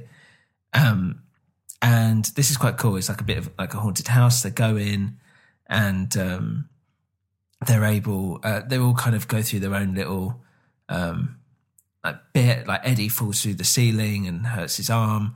And uh yeah what other bits are there? I can't remember. There's like the room of clowns which has like the Yeah. original pennywise clown. And richie sees like a poster with his like name missing and he's scared that he's like he's scared of death literally. And he sees like a coffin with him in it and all this stuff. So um yeah, all that's quite interesting, but it's quite cool. And there's a bit with the fridge, if you remember, where he comes out of the fridge. and This is amazing. Twisted up, and that just looks really fucking cool. Um, The way he unfolds and unfurls is amazing. And it's kind of related, I think, as well to the fact that, um, so he's just broken his arm. yeah, yeah, good point. Never thought about and that. he kind of like looks all like broken and disjointed. Um, Yeah. It's kind of like he's saying like the same fears that afflict you aren't Yeah. my problem, mate. Yeah, that's true. Um, but Beverly's able to kind of she got gets like a poker or something and smacks him in the head, and then he Oh, shrivels away down this well, uh, this creepy fucking well in the bottom of the house. Um, and yeah, anyway, but they come outside, and we see that the sick Eddie's mum basically goes off with him like, oh, you kids, stay away from him or whatever, and all this. Then they have this fight between themselves. So again, there's this like the hero's journey kind of thing where, you know, everything's falling apart by this point in the movie. Um, and yeah, they're not, they hate each other now, basically. and uh, they have a montage of them and they're all kind of doing their own thing. And, um, yeah, the bully um, kid is using a gun. He's about to shoot a cat, and, and which is horrible, obviously, making the audience hate him even more. And then you find out that the dad is the police officer that we saw briefly at the beginning, and um, to basically show his son up in front of his friends, he starts shooting at his feet. And it's a bit weird this scene because I was like, he realizes his son is a dick, but he's just like a real disciplinarian about him. But he's also taking the piss out of being like he calls him like a boy or something like that, you know, like he's not really a man and all this stuff, like look at me fucking pussy or something like that. So really putting him down and a bad dad thing, but at the same time I'm like, well, he is a cop and also his son is a dick, so he did kind of does kind of deserve it. It's Uh, yeah. implying that his yeah his backstory is that he's also got an abusive upbringing. Um, Yep. So it's another example then of yeah shit parenting. Exactly. Shit adults generally. Um, and then there's that weird show on TV again. It seems like they're all watching this weird children's show. And uh, it's quite cool because it's so 80s and the way it's presented is so 80s. And the presenter is like, kill him. Kill your dad, whatever. then you see Pennywise there as well. And um, yeah, so he uh, kills his dad, basically. Um, and then we cut to Bev, and Bev is about to uh, walk out, and you see the dad sitting in the shadows being pervy. It's like, oh, I don't like you being with the boys all the time, and he's all like sweaty and weird. And there's actually a scene in the book, if you remember, that she has sex with each of the boys. Um, oh right, this isn't in the movie, thank God, because it's weird. But um, I think you know th- scenes like this is a little bit of a nod to it. It's like you know you hanging around those boys, um, and the fact that she's supposed to be like this slut or whatever that they keep calling her, um, even though she's not at all. She's really nice and sweet, and like just wants to have friends. Um, Yeah, that happening in the book, that's really that really undermines the character that I know from this film. Yeah, it's a really weird. It's one of the things that stands out in my head with the book because it's just strange. It's really strange. Um, but it's this thing of like, it's it's weird. Not to go into it too much, but it's so it's kind of like it's like it's love or something like that. Like this way of like expressing how much she cares for all of them is by having sex with them, and the fact that I think it's like I'll be the first for all of you. Yeah. Do you know what I mean? It's done in such a way. Um, but it's still a little bit strange, and it would be strange if they actually put it in the movie. So anyway, here the dad like knocks down the door, um, and yeah, I can't remember um, what happens here. Uh, he, he goes to force himself on her, and she fights back. yeah, and then that's where is that when it turns up? Pennywise turns up and takes her Yes, I think it is that believe bit. So yeah, because it's cool because he's like really like because they always play with the framing here because he's really tall. He's like in, he's like on the ceiling basically, like standing as if he's too tall for the room. Um, so you have to like the way your eye line is, where your eye line's going. When you go over, you look up. So it's a jump scare without even it you even consciously realizing it because your gaze is having to shift up to match Pennywise's eye line, if that makes sense, which makes it even more uncomfortable and weird and looks strange because he's like in this, he's too tall for the room. Um, yeah, nice point. yeah. Um, so yeah, and then you see there's a few scenes of like Eddie and his mum controlling him, and she's just looks weird, and she's all being horrible and stuff. And um, yeah, so they go. Um, they Is this where you see his cast? As yeah well? yeah the lover the- loser uh, loser thing or whatever that gets signed. I like again, like, like nice little humorous touch there with him, and it's not you know explicitly referenced, but you just you just see he's changed it to lover. Yeah, Um, this reminded me as well of like you know that bit in uh, the uh, Sixth Sense where it's like revealed that the mother's been like poisoning the the kid or something. Um, I mean, she hasn't been poisoning him, but well you don't know that well, no, you don't actually. because they find out something about a placebo. They make a, the joke about the placebo. And she's like, "These are Yeah. placebos, you know. They don't do anything." And then This- he says he says it wrong or something. And she's like, "What?" But this is where what you kind of suspected all along is confirmed that she, yeah, is kind of like smothering him, yeah, um, has been lying to him, and it's all quite, it's all about control, and it's all, yeah, yeah. She's basically been mentally abusing him, um, Yeah. without him even realizing it. yeah, and this is where he realizes it, and it's, uh, this is like what, like the third scene in a row now of the kids turning on the adults. Yeah, good point. Yeah, is. Yeah, so they they find out that Bev has basically been taken um, by Pennywise, and so they go to the house to go um, to go down the sewer. They're all like you know working together now. Um, Bev uh, wakes up, I think, in the in the sewer bit, and she sees this mountain of belongings, basically of stuff, and there's bodies are floating. It's quite a cool, quite a cool shot. Yeah. Um, and then, you know, there's this cool bit where she sees Pennywise dancing. He makes this little intro for himself. And it's this cool shot where he's doing this dance, but the camera's staying with his head as it goes up and down. Um, Oh, yeah. So it just looks fucking weird. Uh, but yeah, she's like, I'm not afraid of you. She's all like, you know, she's strong. She's facing up against her fears and her demons. And so he's like, oh, really? Look at this. And he opens his, opens his mouth. And basically there's a torch in there. There's three little, um, three little sperms that are like, that have light bulbs in them. And then anyway, her eyes like glaze over and she floats up.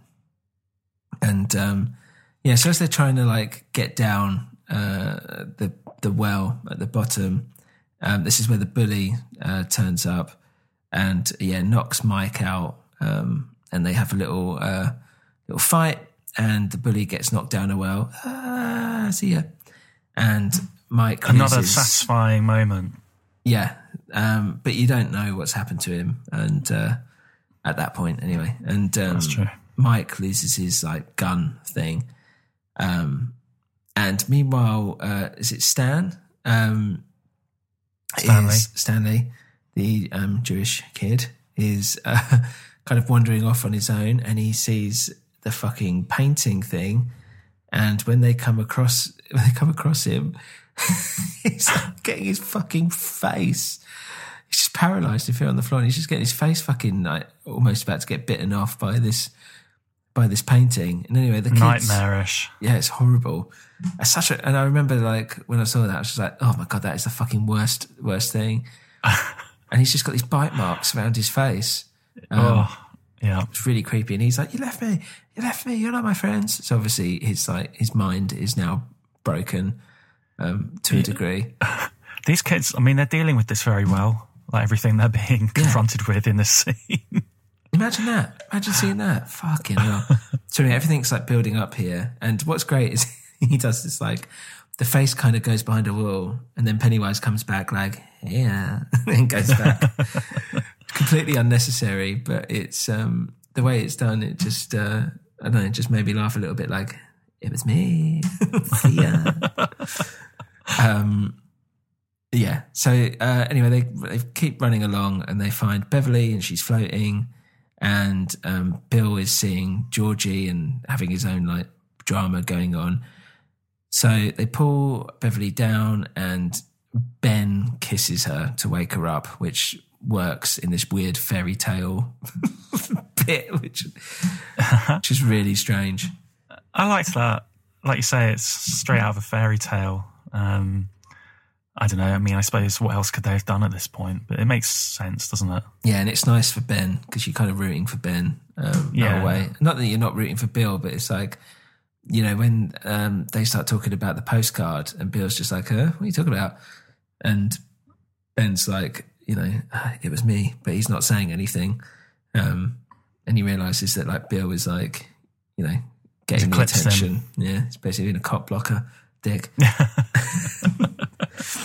Um, yeah. Just a thought on that that little episode with, with Bill and Georgie here. Mhm. It's kind of like I said, that scene at the beginning of the film. It's so horrible and sort of like distressing. Um, but here, it's to me, it's it's more. It didn't get my back up in the same way because it's like Pennywise emotionally manipulating Bill Yeah. rather than the director of the movie emotionally manipulating the audience.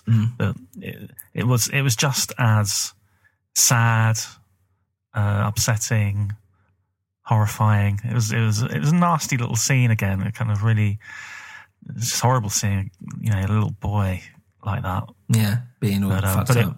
yeah, but it, but you know it worked here. I found it weird that Pennywise gave him this cathartic emotional release, if you know what I mean, for him to have this little moment. Um, but yeah, he basically, Yeah. uh, yeah, they fight Pennywise here. Like Bill kind of is a bit like, it's not you, you're dead. I realize that. I have to go for it. Um, it doesn't fall for it as such, even though Georgie's like really trying to push all the cute buttons, or Pennywise is. Um, so they fight him, and he basically becomes their fears. Um, and you know they really they really hurt him here.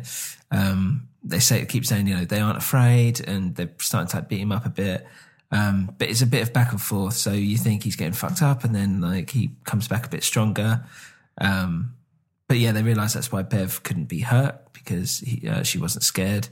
And there's this cool bit where he's like got the gun and he's shooting it, and it's like oh, it's not loaded and all these bits. So he's kind of toying with them, but um, yeah, they do start actually being able to beat him up, and he basically uh, falls back down this well as his head like cracks and floats up a little bit, and it looks quite cool.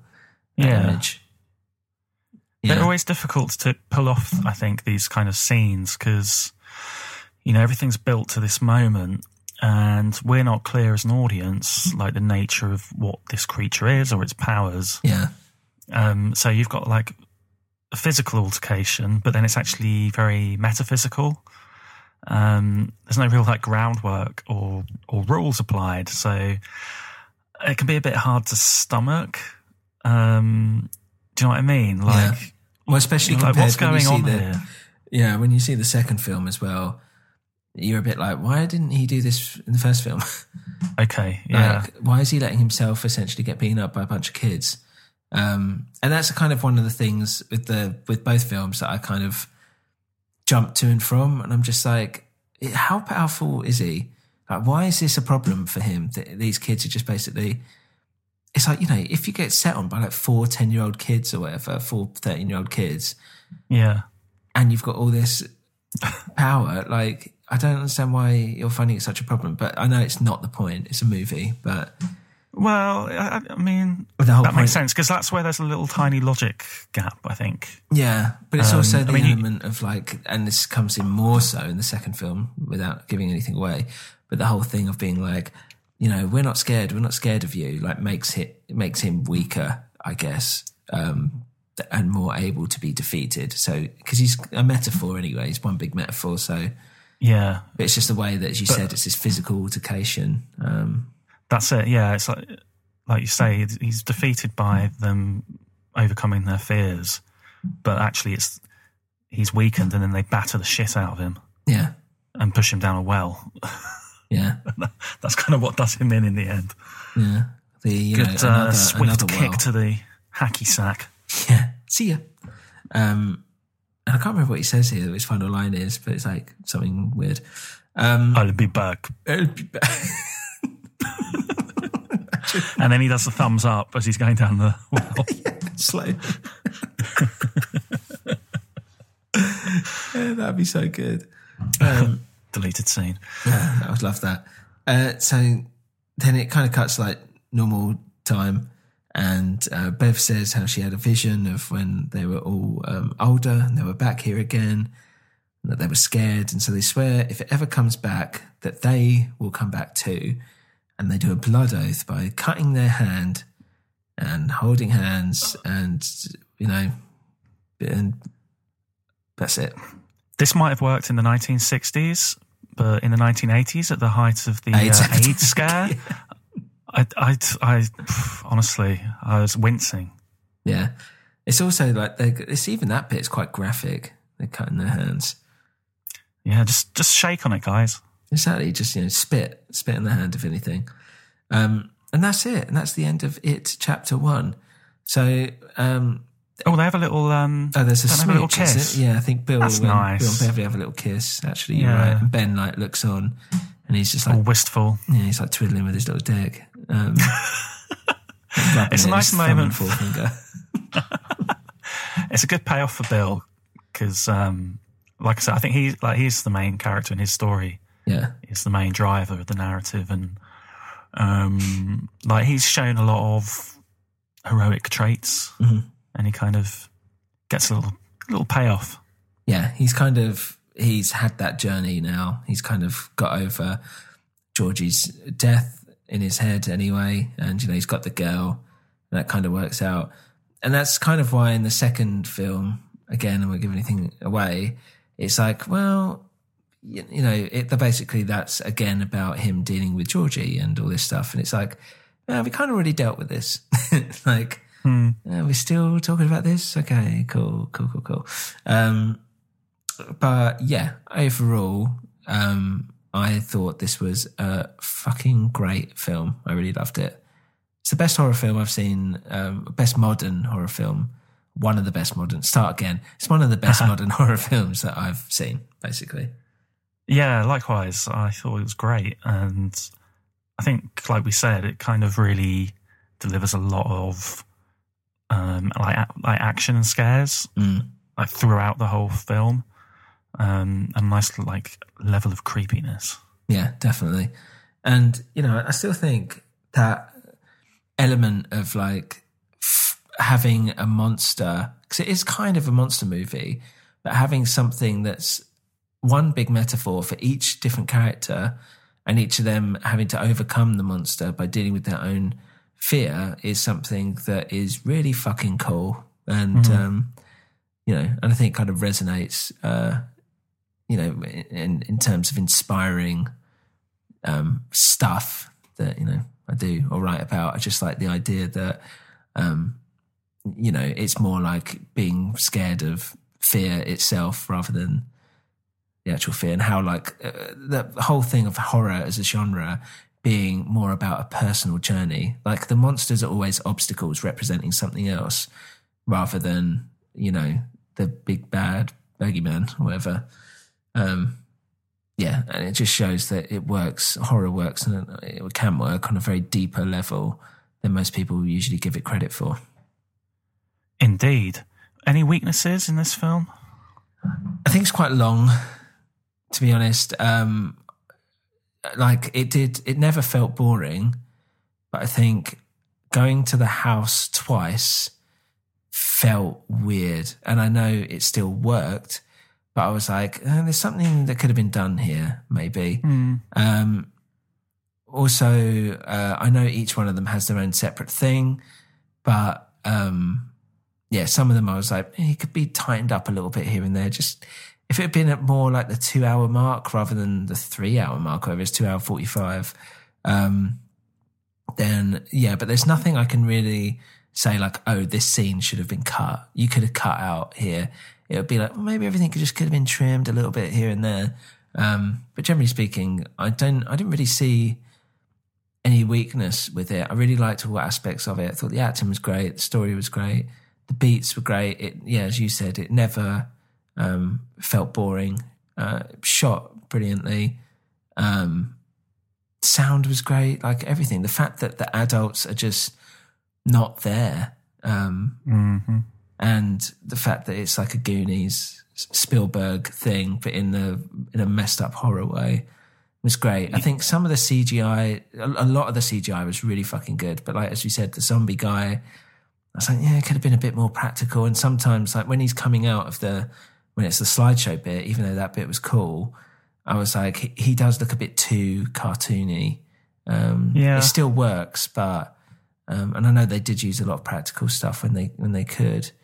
Um, and yeah, there could have been. I don't know. I think that's it, really. Like, I don't think there was anything I would think to improve or anything that fell short for me. Fell short. No, like I mean, likewise, uh, I agree with some of those like as minor nitpicks, but um, really overall, it delivered on all fronts. One thing I think would have been interesting. There's a bit in the middle where you're kind of yeah getting a bit of that backstory on uh, Pennywise, Yeah. and naturally, I think your mind goes to because you know that's that's how our brains work. Is you, you kind of want to try and make some logic of it and get some answers. That's true. Um, and I think I think to provide solid answers as to like what he is or who he is would have been a mistake. Um, but I did have that hankering for like I'd like a little bit more backstory now. Yeah. And maybe I I read that there was a scene drafted um, by Stephen King, a new scene, um, which kind of looked into a little bit of Pennywise in I don't know like eighteen hundred or something in the town. Yeah, I think they shot it. Oh, did they? I don't- I I'd don't- really like to see that. Yeah, I think some missing, uh, missing, sorry, deleted scene. I've actually got um, the film on Blu-ray, and I haven't watched any of the deleted scenes. Um, but I know there's a bit like there's certain bits that, um, uh, such as Bill and his parents, and his parents basically ignoring him and all this stuff, which sets up that family dynamic a bit more about why, um, yeah, his home life isn't great, and his parents are like dicks. And yeah, I believe there was like one, uh, maybe it was not filmed, but it was written um, about him basically stalking a, a young woman and eating her baby or something like that. Um, But yeah, uh, and there's a few deleted scenes, but when you like look over them, um, it's you can tell why they were cut. And they've said that um, the director said that there's a it chapter one and chapter two. He's, he might make it into like one film, but do it as a different cut. So he might add some new stuff Okay. um, and make it its own thing, which I think would be quite interesting. And maybe scenes like that might be brought brought back um, because Yeah, he, he wants to treat it like fresh almost. That's cool. I mean, like, why not do that? It's um, perfect opportunity when you've got like an episodic film like this. You know, the format is there. Why not do it? Yeah, exactly. Um, so yeah, so I thought just go over a few little little tidbits. So it's yeah, the film grossed over seven hundred million dollars worldwide, on a budget of $35 million. So that is a fair chunk of profit Wow. going on there. Um, Dan, who would you have liked to have seen as Pennywise, do you think? Who, who would have made a good Pennywise, in your opinion? Wow. Um, God. Jim Carrey. Yeah. He was so good as the. Riddler. um, I don't know. I like that they kind of use someone who's not too recognizable. I think that would have been a mistake to cast someone famous Yeah. or too famous, like with a mainstream audience. Yeah, fair enough.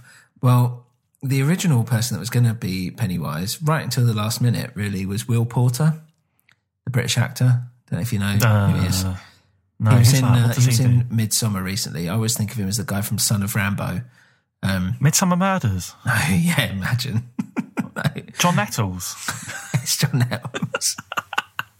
Uh, though, funny enough, Midsommar is about murder. so there are some Midsummer murders. Um, no, uh, it, you'll you'll know if you maybe um, Google him. He's been in other stuff. He's been he was in Detroit. Um, yeah, he's uh, he's all right.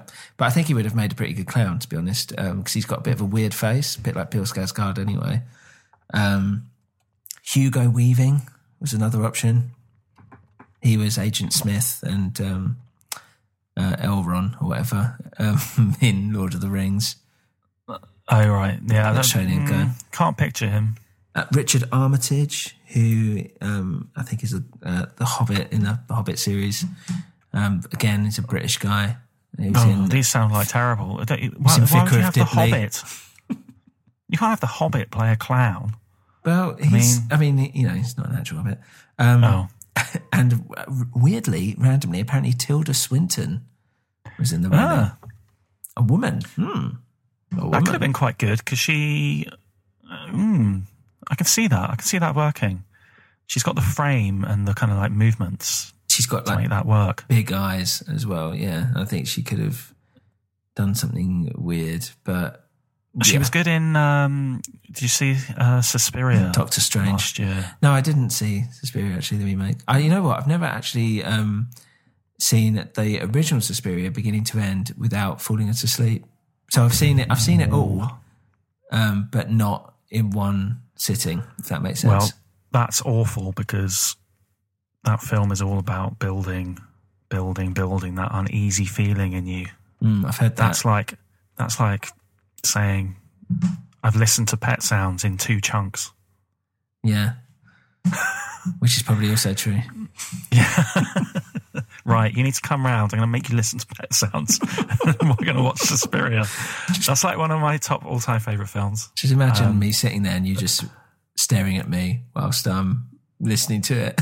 just making sure I don't sleep. I'm, I'm going to stand here with my hands on my hips.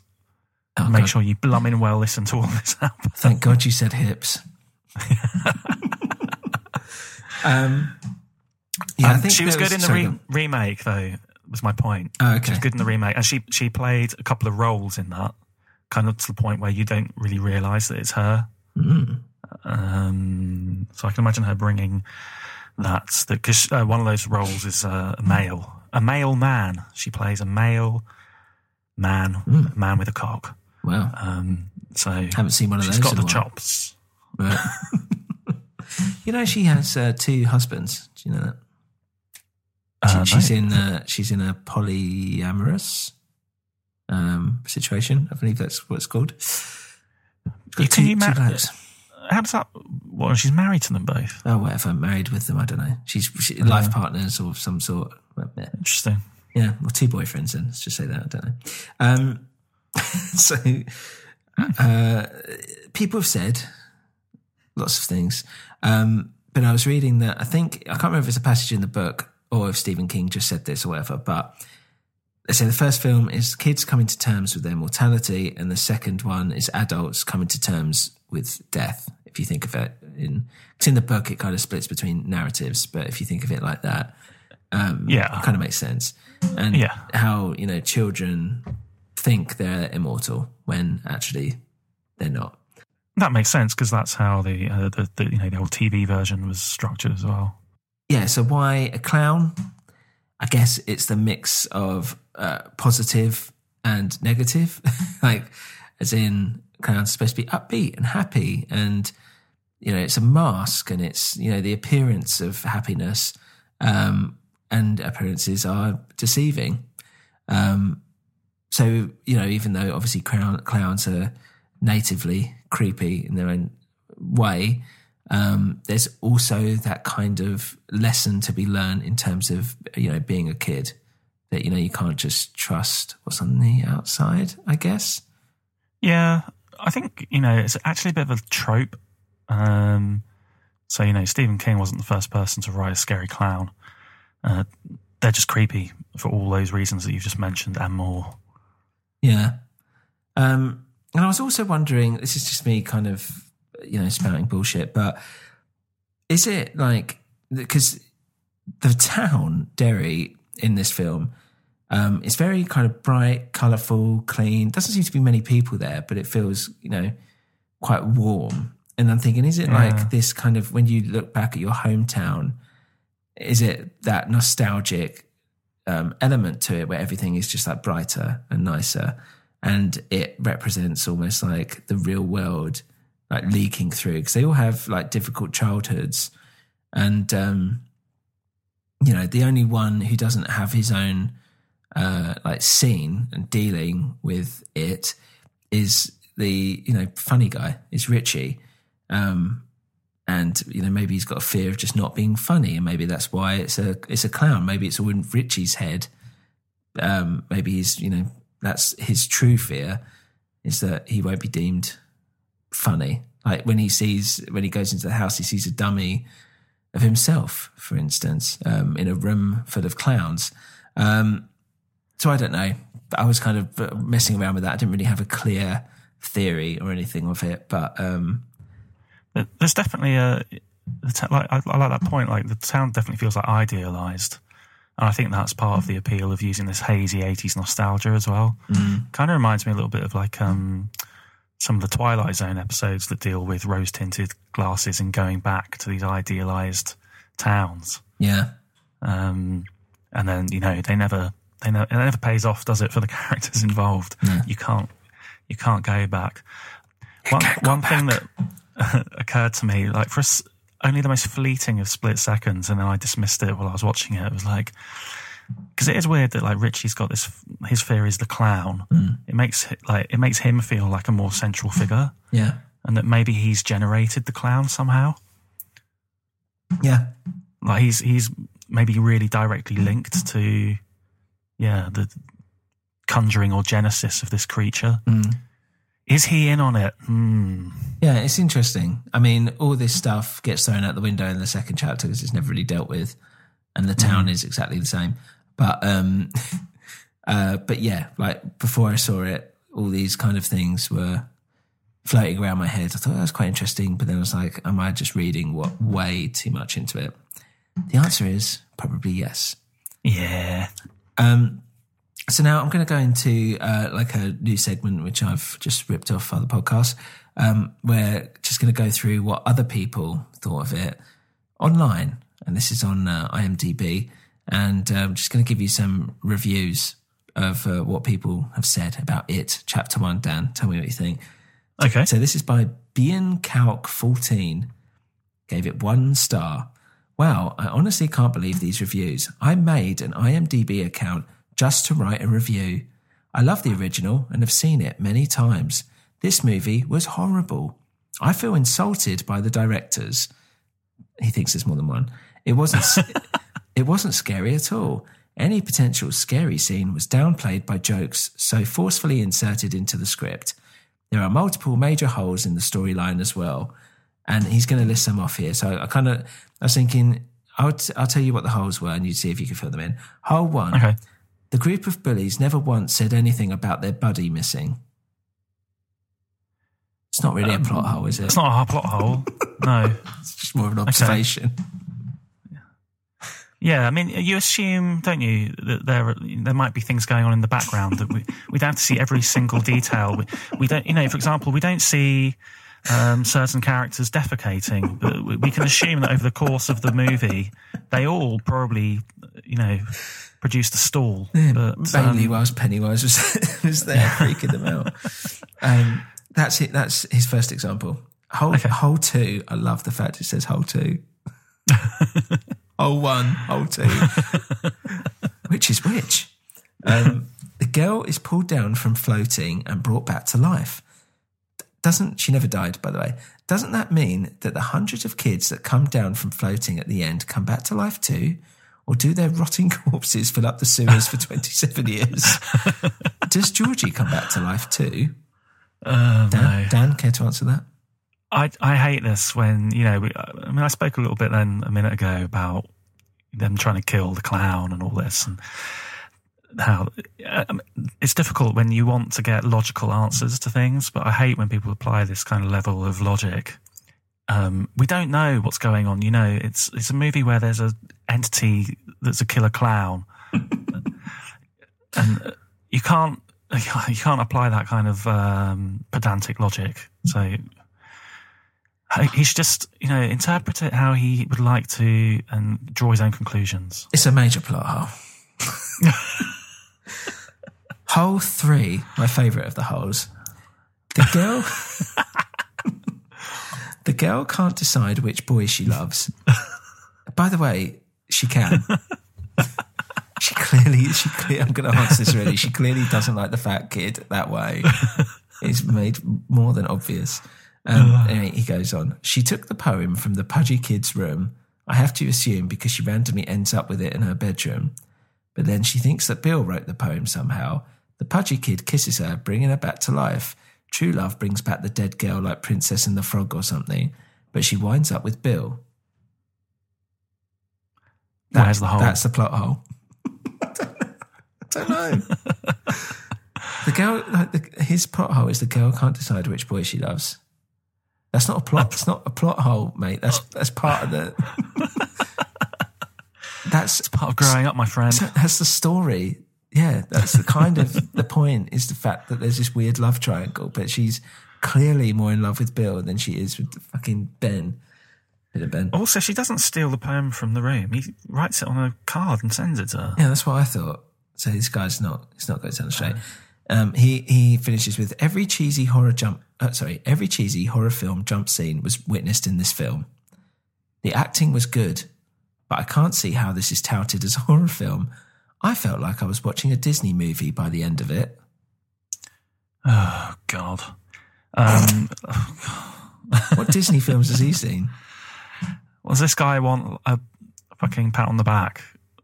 Well done, mate. You've seen some really scary films, and this was nowhere near the horrors that you're able to absorb. Sadly, so oh, they're just doing the jump scares. Um, this one is by uh, Marcel's Gallant Eleven. Good name. It's short and sweet review. It below meh. To summarize my upcoming review, I'll start by saying, and this is in, in uh, quotes, I really did not like this movie. So he's quoted himself. Um, the movie It is, in simple terms, about the struggles and fear youth face when they being to come of age. I'm just Yeah. I'm, pronou- I'm pronouncing this how he's written this. In my eyes, this movie's success came solely from good marketing because the movie's true foundation is filled with poor acting, shoddy scripts, and he spelled that S C R I P S, not to get yeah pedantic about spelling, but that's how it is, and really unthoughtful horror. Such a great term. Really unthoughtful horror. Give your horror some thought. It's like they've put no thought into this horror. Well, unthought like it's turned up to a dinner party and forgot to bring a bottle. Uh, uh, is there such a word as unthoughtful as well? I don't, uh, um, yeah, Not in this context, at least. That's for sure. that's true. Um, I don't know what to say about all that. To me, the movie It is only a 3 out of 10 star movie, making it strong below meh. Like always, the only way to find out the quality of a movie is to go out and see it for yourself. Enjoy if you can. Lol. 1 out of 10. so he's just said So- to him, it's only a 3 out of 10 star movie. And, Yeah. and he's gone on to give it a 1. Well, did he say? Sorry, I thought you said he get. He said it was a three-star movie, That's not necessarily three out of ten. So presumably he's got his own rating system, and he's then converting it for for the IMDb star system. It's, you know, I see what you're saying there. There's a conversion rate on his stars to IMDb stars. Yeah, because so he's given it three, presumably out of thirty. Yeah. So, um, I I mean, innovative, um, wrong, unfortunately, just wrong. But I mean, hats off to him for having his own star system. I don't think anyone else is rating things out of thirty. No. Um, it makes it sound like he's like God. I'm going to get my own star system. And, uh, Milky Milky Milky Way. Uh, I'm going to call it. Um, this is by Scott Balfe. He said, after watching this last night, they should never have made the remake for this, and no idea who is reviewing this over at eight, as they must be blind. terrible, terrible, terrible, terrible film. Thought it was a comedy more than a horror. Did not enjoy it at all. Pennywise was a donut in it. Should have been more killing in it. Absolutely boiling. Pennywise was a donut in it. Uh, dear. One out of ten. So here's here's some people gave it more favourable reviews. Take the boat, Georgie. This one's called by Rammer Screen Five.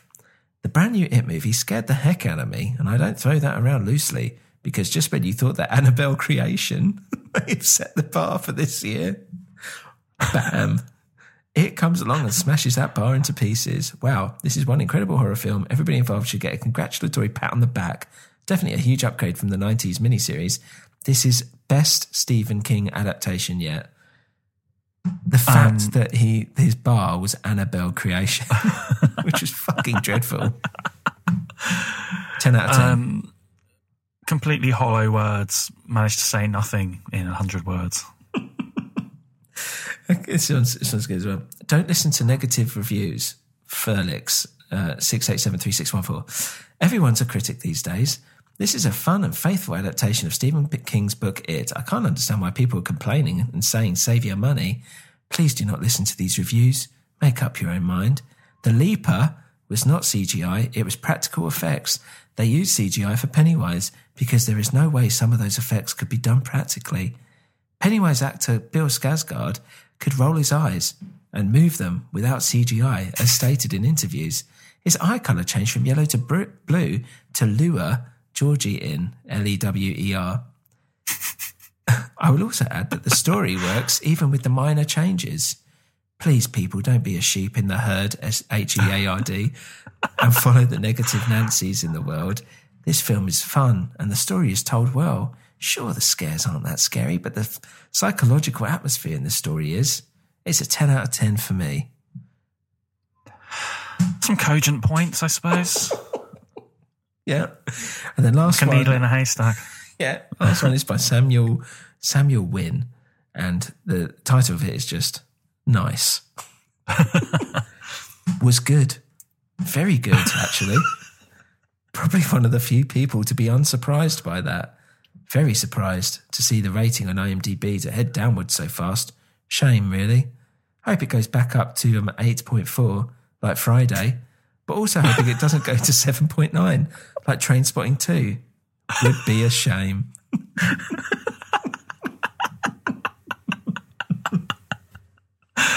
Um. Oh my god. He's got very, Wow. very in depth there with the with the the average rating. rating. Yeah. Do you think he keeps a tracker? Because how else? I mean, is he keeping tabs on all the films? Do you think he gets up every morning and like there's I don't know maybe like fifty films that he's tracking and he's got a spreadsheet and every day he's like that's the score it's got and the next day and then he's like generating a little graph. Could be. People. Going, how many how many likes do we need to get to get that back up to the eight point four? Come on, let's hope it doesn't go like Trainspotting 2. Jesus. Come on, guys. Get it together. Uh, So that was, um, yeah, he gave that a 10 out of 10, as you could probably imagine. So, Good. so that was it. Chapter one. Which, it, you know, it any, was any final thoughts on it? Um, only that I'm looking forward to it too. Hey, got a little secret for you. Yeah. Don't get too excited. Uh, It doesn't well, doesn't scratch that itch that you might be having. Ugh. Sorry. uh, that was the case with the um, the original, original the uh, TV TV series. Not the original, of course, because this is the original in a way, because it's the first actual movie adaptation of the film. yeah, exactly. This is the first theatrical First. release. the original. Um, so, I mean, yeah, I mean, you can kind of blame the source material. Maybe I haven't read the novel, but presumably it takes a bit of a nosedive in the second half. Well, it's not. It's not. Both timelines happen at the same time in the book, so yeah, Ah. it's not split like that. But Oh, right. I suppose then just the adult story is less compelling. well, for one thing, it's like you've taken the whole edge is that they're kids. How are they supposed to go up against this monster? And then you're like, oh, they're adults, and it's the same thing. And there's a little bit less danger you feel like to it. You know what I mean? Yeah. Yeah. that in a nutshell is by itself a problem. Um, but I won't go too much into that because let's save that for a future episode. Yeah. Um, so, Dan, where can people find you? Um, I'm operating under the uh, Dreadful Discs name. If you're interested in some music discussion, you can find me on Instagram and on YouTube talking about some classic albums. Yeah, what was the last one that you just did? Oh, I did a little discussion on the Beatles' Abbey Road, uh, seeing as how it's um, riding high at the top of the UK charts at the moment. It's 50th anniversary. So I pulled out my 1969 copy. It was the summer of 69 at Dan's house this week. um, lovely, lovely, lovely. Well, uh, for any new winter fans, you can obviously, uh, as I said, support us on Patreon, patreon.com slash new winter. The episode of Tron is up if you want to have a listen to that. Um, and uh, yeah, you can follow us at uh, Instagram and Twitter on at a new winter or email us at a new winter podcast at gmail.com. Did you like it? Did you fancy it? Did you want a bit of it? Do you want more of it? Please send your answers in because I want to know. I want to know how you feel about it. Have you seen Or it? did you think? did you think it was a steaming pile of it? Yeah. Exactly. You bastards. Um, no, thanks very much for listening. And uh, yeah, we'll see you on the next one, whenever that may be. Goodbye. Cheerio. Yeah, I saw him too. What happens when another Georgie goes missing? Or one of us? Are you just gonna pretend it isn't happening like everyone else in this town? If we stick together, we'll win.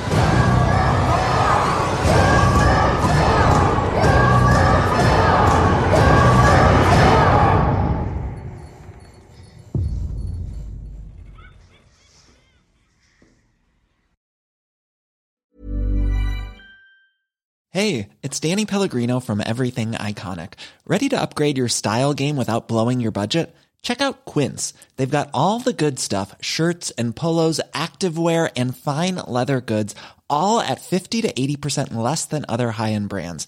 And the best part? They're all about safe, ethical, and responsible manufacturing. Get that luxury vibe without the luxury price tag. Hit up quince.com slash upgrade for free shipping and 365 day returns on your next order. That's quince.com slash upgrade. When it comes to your finances, you think you've done it all. You've saved, you've researched, and you've invested all that you can. Now it's time to take those investments to the next level by using the brand behind every great investor, Yahoo Finance. As America's number one finance destination, Yahoo Finance has everything you need, whether you're a seasoned trader or just dipping your toes into the market. Join the millions of investors who trust Yahoo Finance to guide them on their financial journey. For comprehensive financial news and analysis, visit yahoofinance.com, the number one financial destination, yahoofinance.com.